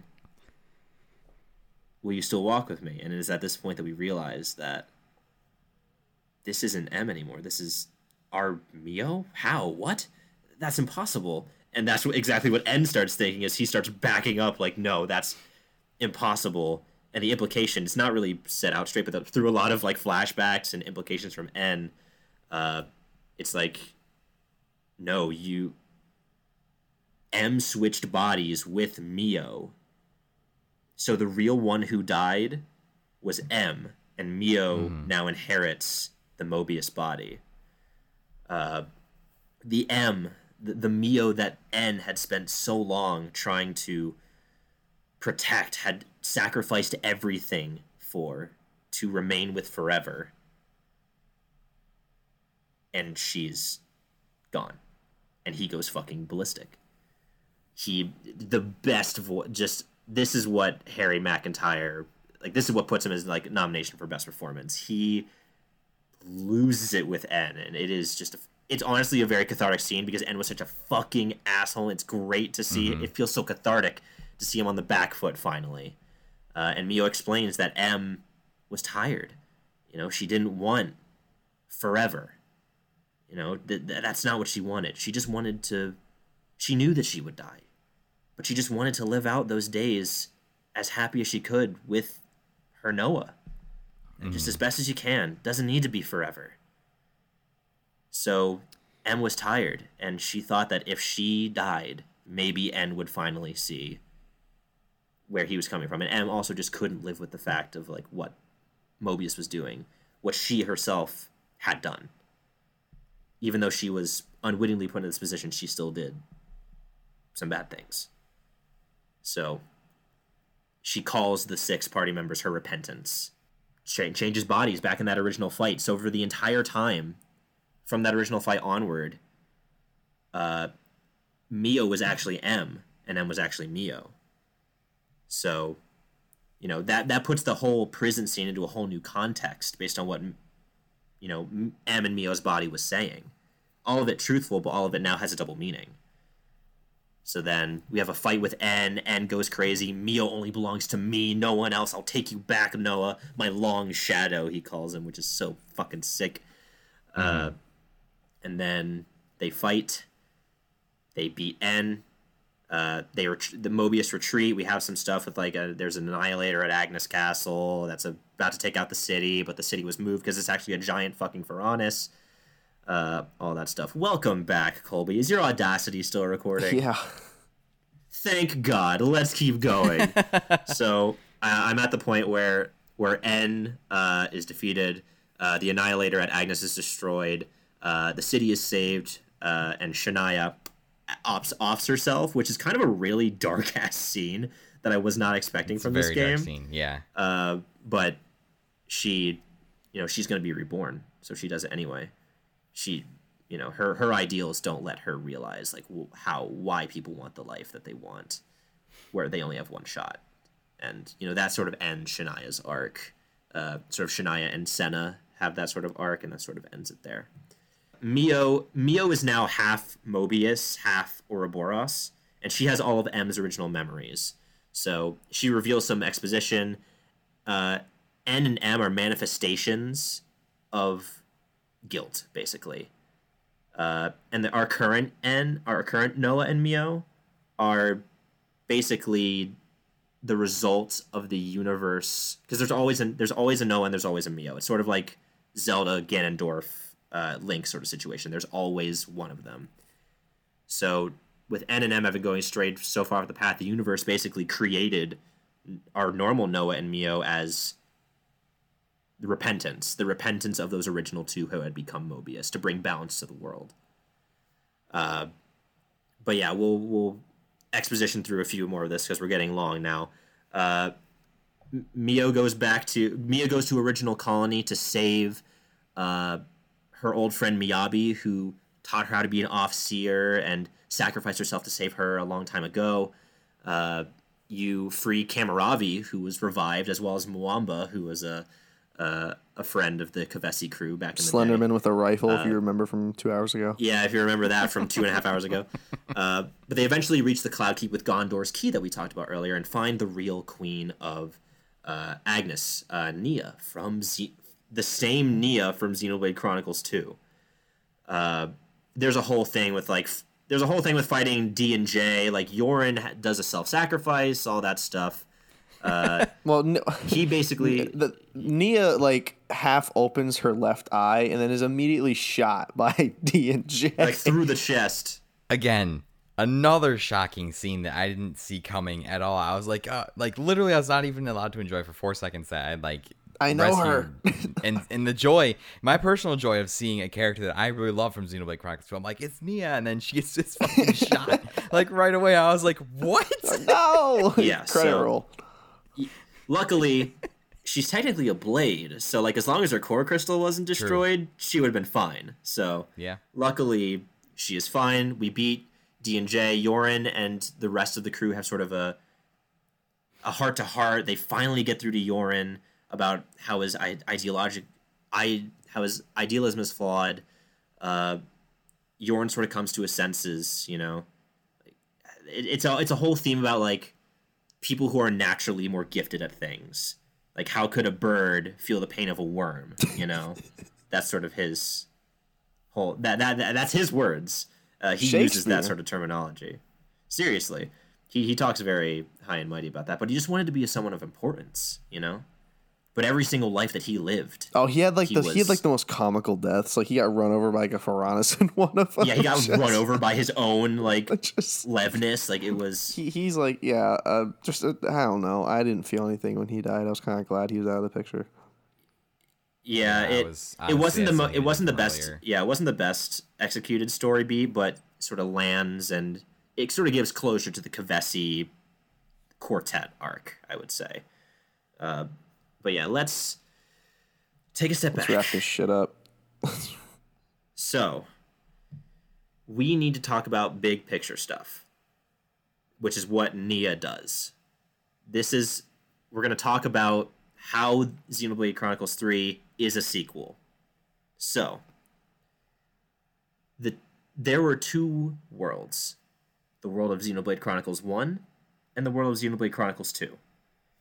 These worlds were split apart in an experiment. They used to be one, and now they are two, but they are now they are constantly being drawn back together. This world that we play in is paused in the moment that the two connect. Nia says that if the two worlds were to come back together, they would annihilate each other, you know, matter antimatter scenario.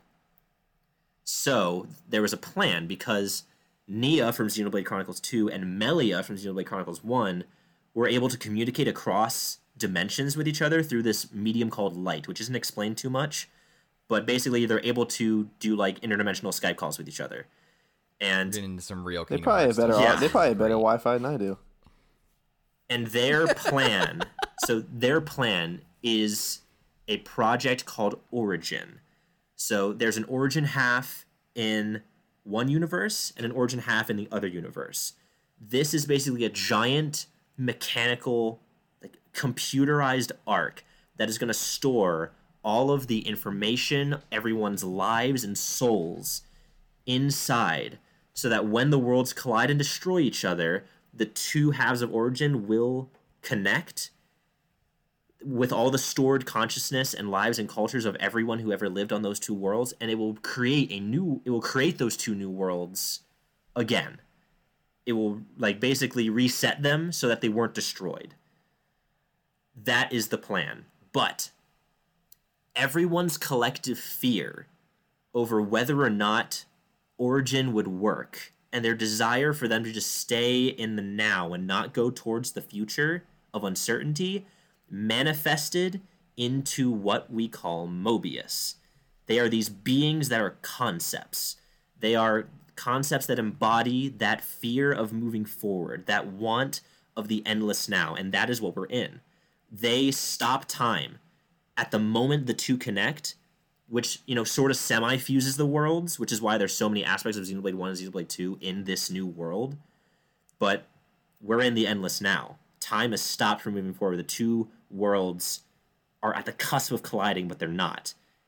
And in an attempt to preserve the endless now, the Moebius have instituted this cycle of killing and rebirth so that no progress is ever made, no future is ever found. And they have taken over Origin itself. So Moebius control the world. Moebius are the world. It's literally the fabric upon which we the, the characters live. And everyone has a little bit of Moebius inside of them, that fear of moving on.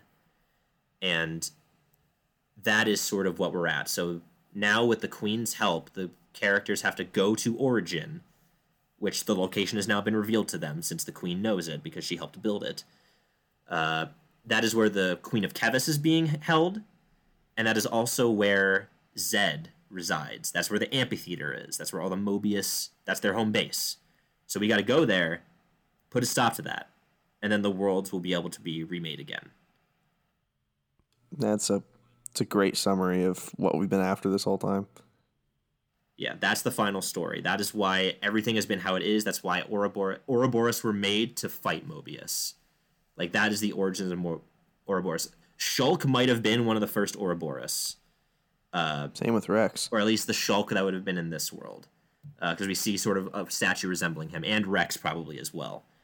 But that is the final arc. So we go back to the city. We assemble Rex. a ship.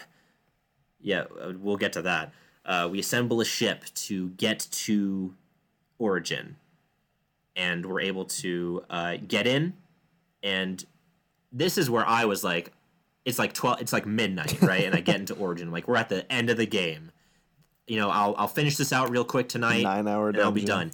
It took me three more hours. That origin dungeon is insane. Yeah, It's not Origin fun. slog. It's not fun. But as they're making their way through, Keves and Agnus, all of the freed colonies, come together to mount an assault on Origin to help the heroes, and it is such a fucking sick scene. We see it through the eyes of Boreal. Is it what's Borealis, his name? yeah. Uh, yeah, you're right. Borearis. Borearis, something like that. Bolearis. Yeah, that's the it. the um, Uh, interim commander of Colony Four. Yeah, he's he's Ethel's second in command after Ethel died, and we see all of the colonies working together, and then it is revealed that the Agnus and Keves castles are themselves Ferronises, so they transform into these giant Pacific Rim mechs and just start beating the shit out of Origin. If we're going like 60 down the highway, we're at a solid like 120 now. Like the speed just it, it amps up so hard in this last chapter, it's insane. Yeah, but we fight we fight Moebius X within Origin, we fight Moebius Y within Origin, and then finally we come face to face with Zed. Zed's been watching like The Irishman this whole time. Yeah, he's been Yeah, right. watching like everything that we've been doing this whole time. And the Zed and then, you know, we confront Zed, we tell him, "No, we're we're done with your world," you know? Like what and I think he says he's doing that because it amuses him. Like Zed's whole motivation, like he is a concept. He doesn't have deep rooted motivations. He's doing this because you know, he wants to. This is Right. he is literally made up of that fear. That is all he is. That's all he knows. So, despite putting on this, you know, persona of refinement and being in control of everything, he's scared. He is fear, but also fearful. And so the battle be- the battle begins on the stage of the amphitheater. All of our powers are sealed. That shit was hard as fuck. Holy shit! Be over leveled for this fight. You're gonna need it. Oh, never switch off your healers. Always be on your healers so you can heal as soon as Can't possible. interlink. Oh my god! Can't do shit. but as this slog you, you just need to persevere right you need it, it sort of fits with the theme like no, plant yourself like a tree. Never do But not. like give we're up. on agreement. Like th- this fight's not fun to play, right? It's just it's it's No, it's, it's, too not fun. long. for, for the for the player. It is not fun. I understand narratively why it takes place though. Yeah, of Like, course. it makes sense, but it's it's a long ass fight. but then slow but then like slowly over time your party gains their powers back they zed tries to intimidate them with images of their past trauma every all the hardships they face all That the people they've cool. lost but they they defiantly stand and say no i'm i'm not that person anymore traveling with these people having these experiences has changed me and i think differently now and i am I different and then they can interlink and do a chain attack uh, and eventually when you beat this physical form of Zed, who is literally Sephiroth, like he just he's literally Sephiroth in a red suit. Uh, it transitions to this trippy in between space where Moebius it's just this giant amorphous face of Zed that shifts between every party's faces because every single person, including the party, have some Moebius in them. So now it's like this phase two of the fight where uh, all your heroes that you have recruited throughout the game uh, begin to come in and assist you, right? So while the it's just this giant siege, everything's coming to a head. All the colonies are attacking. All your heroes are coming to assist you, uh, and it's just slamming everything you have against the f- Moebius until finally uh, you put them in their place. You finally bring them down, and you're in this strange between space. M- Moebius, it's not even Zed anymore. It's just the concept of Moebius is trying to take the trying to do one last unleash of power. Uh, and the souls of N and M. Uh, I forgot to mention before, while we were in Origin, we freed the Kevesi Queen and we fought N again. And uh, we sort of got through to N a little bit. Because Mio tells N, like, Mio didn't, like, M didn't want forever. She wanted you to go by Noah again. She wanted to be called Mio again. She just wanted to be with you for as long as she had.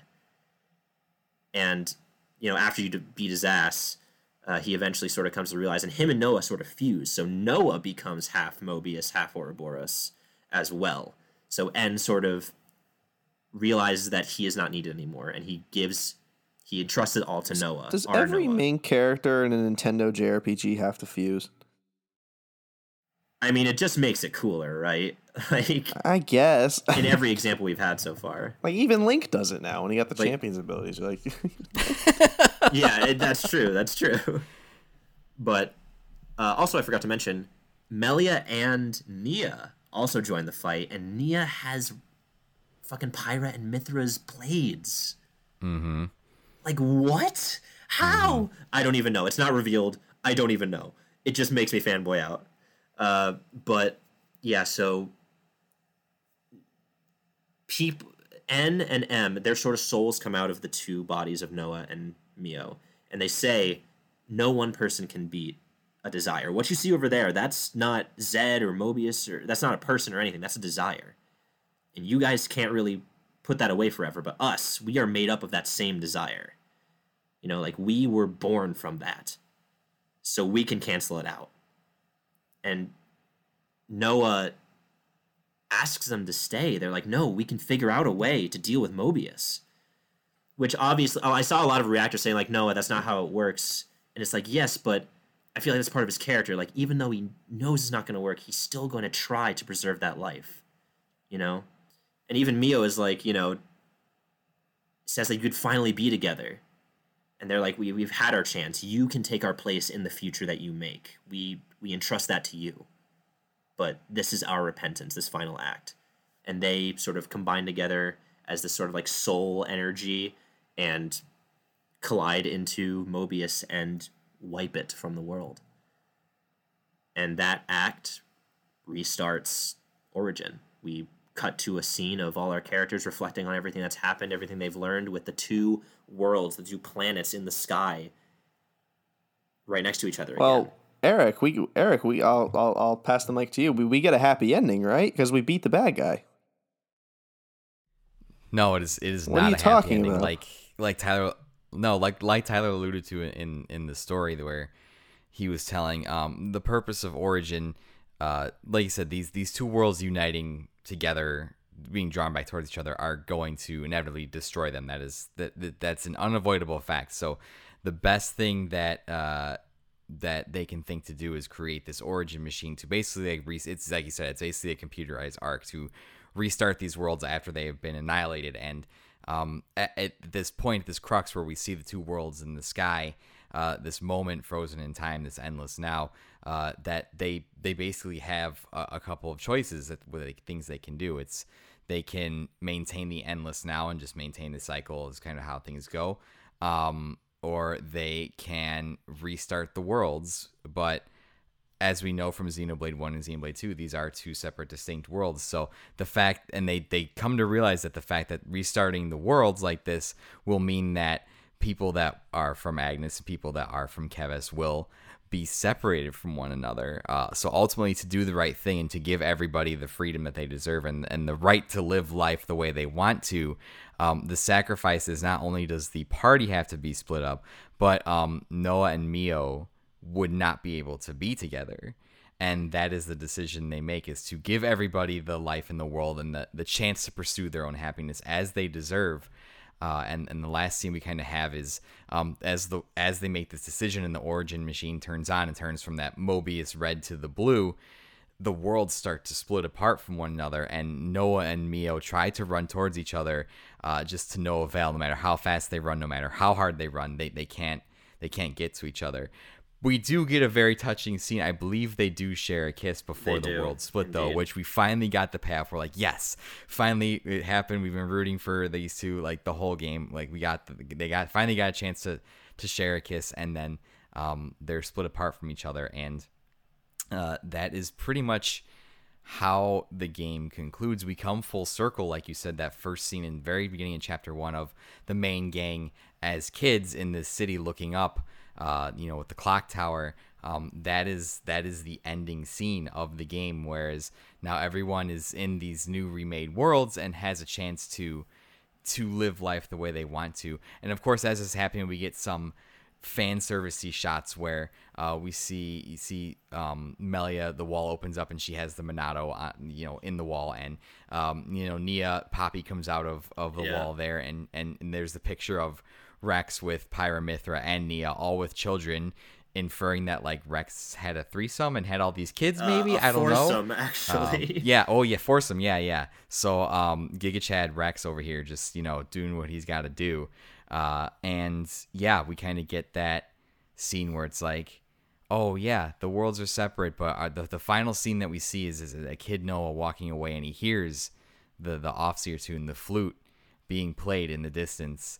Uh, seemingly that he still has like some of those memories from Aionios deep inside him uh, that maybe he'll remember or set up for a DLC reunion with with Mio. We'll have to see. But uh, yeah, as it stands now, as the game ends, uh, our heroes, our lovers are, are are separated in the worlds that they belong in, making the ultimate sacrifice, making the unselfish sacrifice to not repeat the mistakes that N and M made or that even Zed made to to basically free these worlds and give everybody a fresh start, a second chance.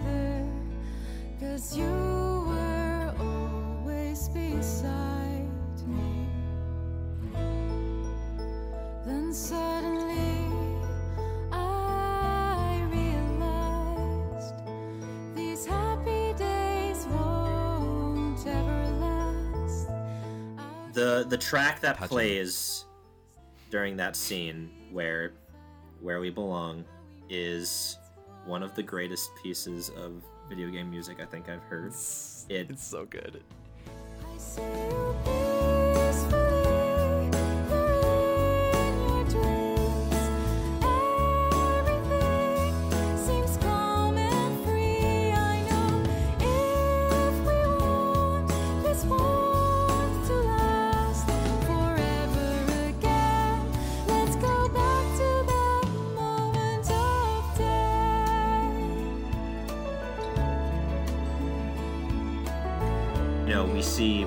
Whole party. We, we see the we see the pairs, right? We see Lanz and Sena talking about how they're they won't be working out anymore together, but they'll train in their own worlds every day, thinking of them. I know, like Yeah, I didn't sad. understand really what Origin was gonna do until this scene started happening, and it really did break me. Mm-hmm. We see Eunie and Taion, Taion giving her an herbal tea recipe because when she was having nervous breakdowns about, you know, the fact that she might be another version of herself, like there's this passage she doesn't know, she was shaking. Taion admits that he has that as well. Like he he understands the feeling, and that herbal tea helps him. So he, you know, made some tea for her. And now in this ending scene, he gives her a an, an herbal tea recipe on a book.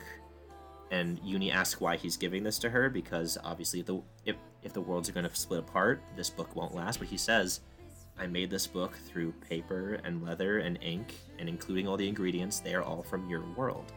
So hopefully it'll stay." Unfortunately, I don't think it amounts to much because they all get reincarnated. yeah, we'll we'll see how. how I mean, again, Taion Taion is a logical guy. This was his best idea, and he was going. Even if it wasn't going to work, he was going to try because for Eunie, he would try. And then obviously we get Noah and Mio saying that no matter where they would be, even if their worlds apart, they would never let go. That their feelings would always be interlinked no matter where they are.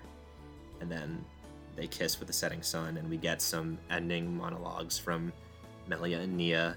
Uh, as Eric said, that is where the uh, fan service comes in. That's like the only. That's like the only super like in your face fan service that I get. And it's like right end of the game. Uh, and then you see it's at the it's where their hands are touching you see the moment origin activates and you see this pulse that pushes them away and you see like the two worlds splitting sort of like holographically like almost layered on top of each other. These worlds are going back. And these three char- these six characters this this family they know this is the only way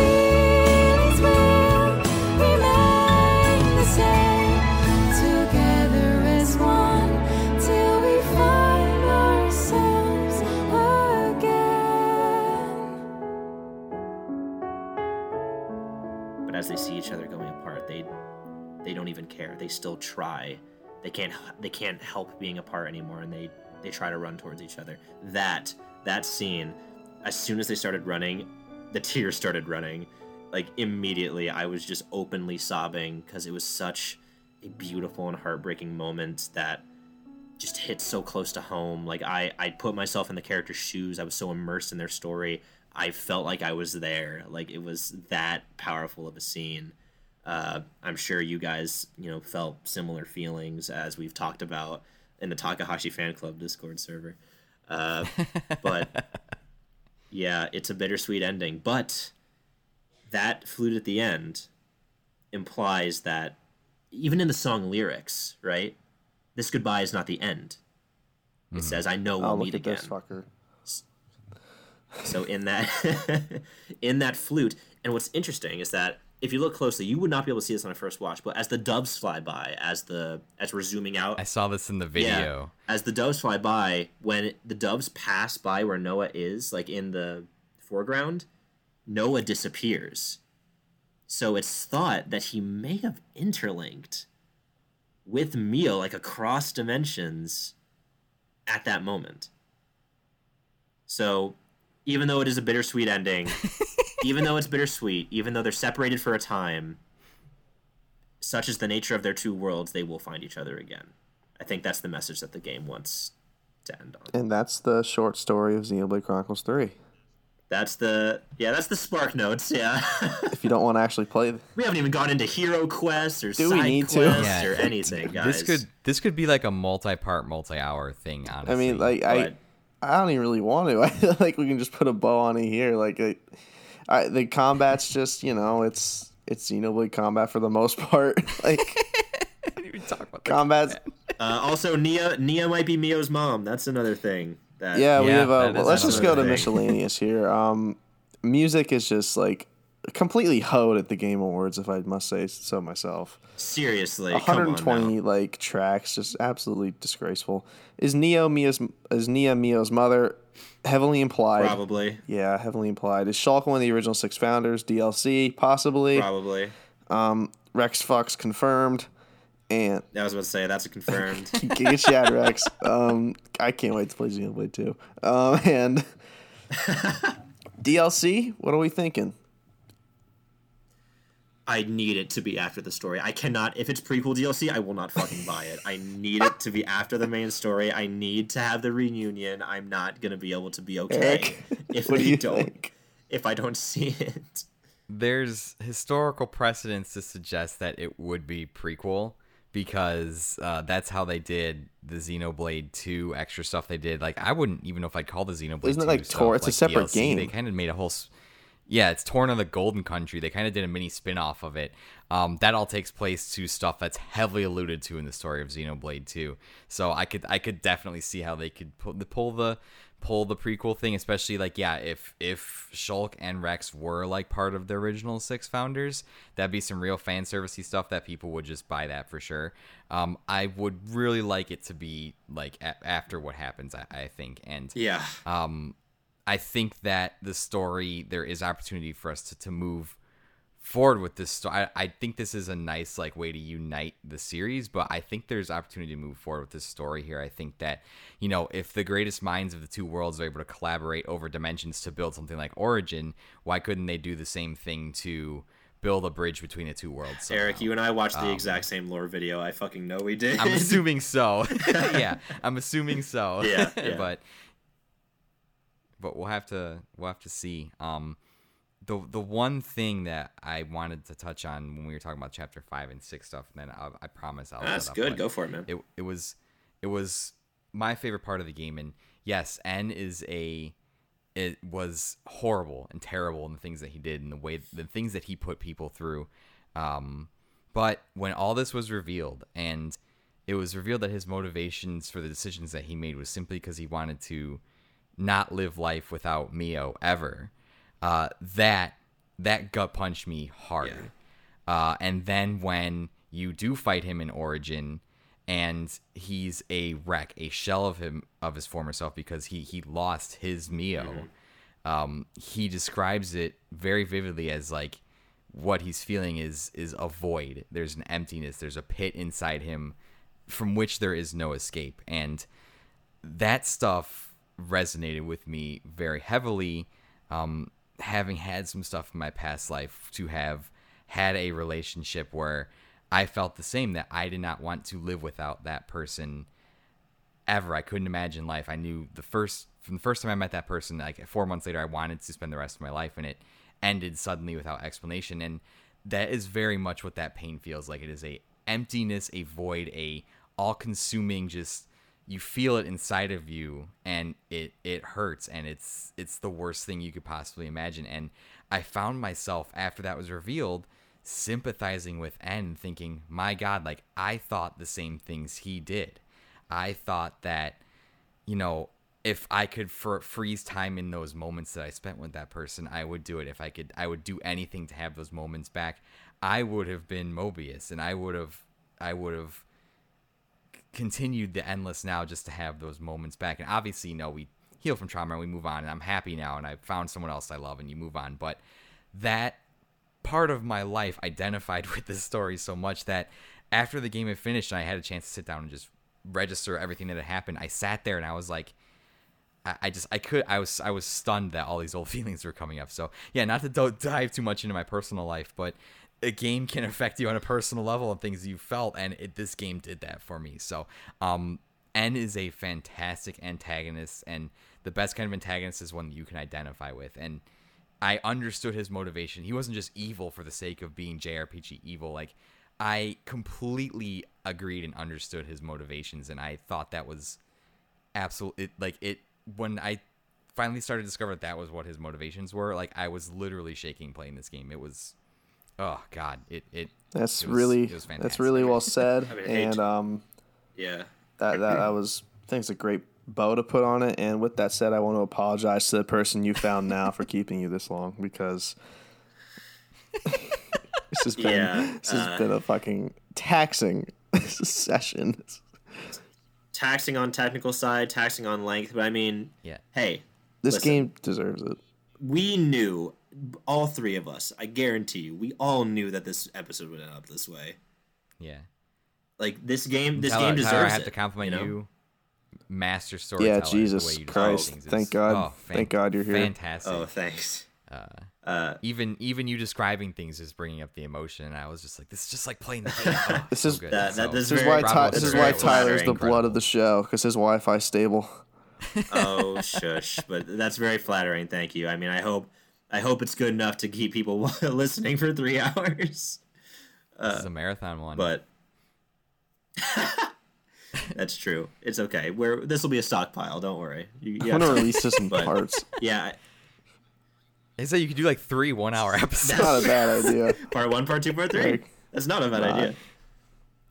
Uh, well, well, regardless in whatever form that you guys are listening to this episode right now, thank you so much. If you're hearing this message at the end of this, thank you so much.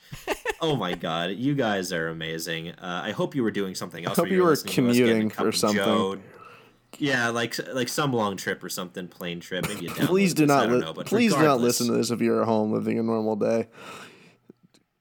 yeah but but but thank you truly this this episode was a long time coming uh, an amazing collaboration we were so excited to do uh, we knew we were all passionate about this game and we were so excited to be able to talk about it with each other and talk about the different things it left us with so uh, you know we were really appreciative of that uh, uh, Eric, thank you so goddamn much for for agreeing to do this one and and sacrificing uh, time with your lovely wife to devote three hours to talking about Xenoblade Chronicles Three with us. I, I warned her ahead of time. I knew this was going to happen, so that is okay. And uh, thank you guys for for having me on for, uh, yeah, really a monumental episode that we, we I think we all kind of knew that this was was going to be the outcome. But uh, yeah, as soon as I started playing this again, uh, you know, Colby asked me when I put it down if I could do an episode on it. And I was just like, ah, I kind of put it down, but you know, after picking it back up, I messaged him and I was like, hey, like I, I have to I have to be on this episode with you guys. So for you guys to invite me into your home onto your show so I could I could talk about this, um, yeah, it was awesome, incredible. And like I said, this is probably gonna be the last guest spot I do this year. So what a way to cap it off. True. Uh, my guesting journey this year, absolutely like cherry on top, so good. So thank you so much. Colby, uh, how about we bring this to a close? Do you what what are your final what are your final remarks? uh, this game's an, for me personally, it's an 100 out of 100. Like it's easily on that level of Breath of the Wild, Final Fantasy VII remake. Um, it's a story I'll remember forever. It's a game I'll remember forever. It's anytime we get Xenoblade anything, um, I'm not I'm, I'm knocking Right kids there. over, getting to the front of the line. Oh yeah, Eric. Yeah, I can echo that as well. It was uh, in a year that was dominated by the likes of Elden Ring and God of War were probably the two big ones that everybody just couldn't shut up about. Um, this game narratively stands toe to toe with those. I would say.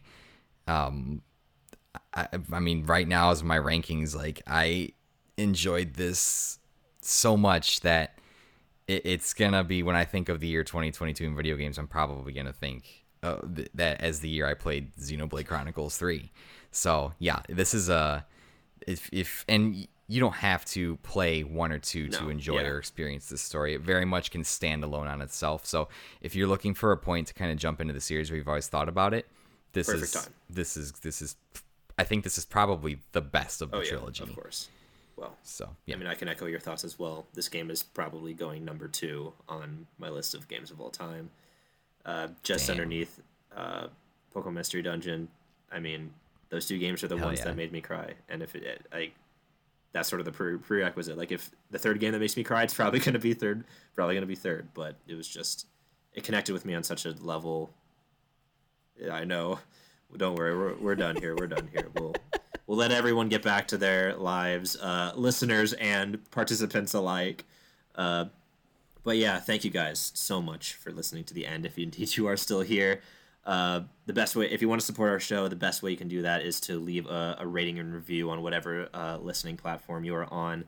Gives us direct feedback that we can use to make the show better uh, for you guys uh, and better for us to make sure that we know we're putting out content that people like. So uh, feel free to interact with us on our social medias as well Twitter, uh, Instagram, all that stuff is in the description down below as always.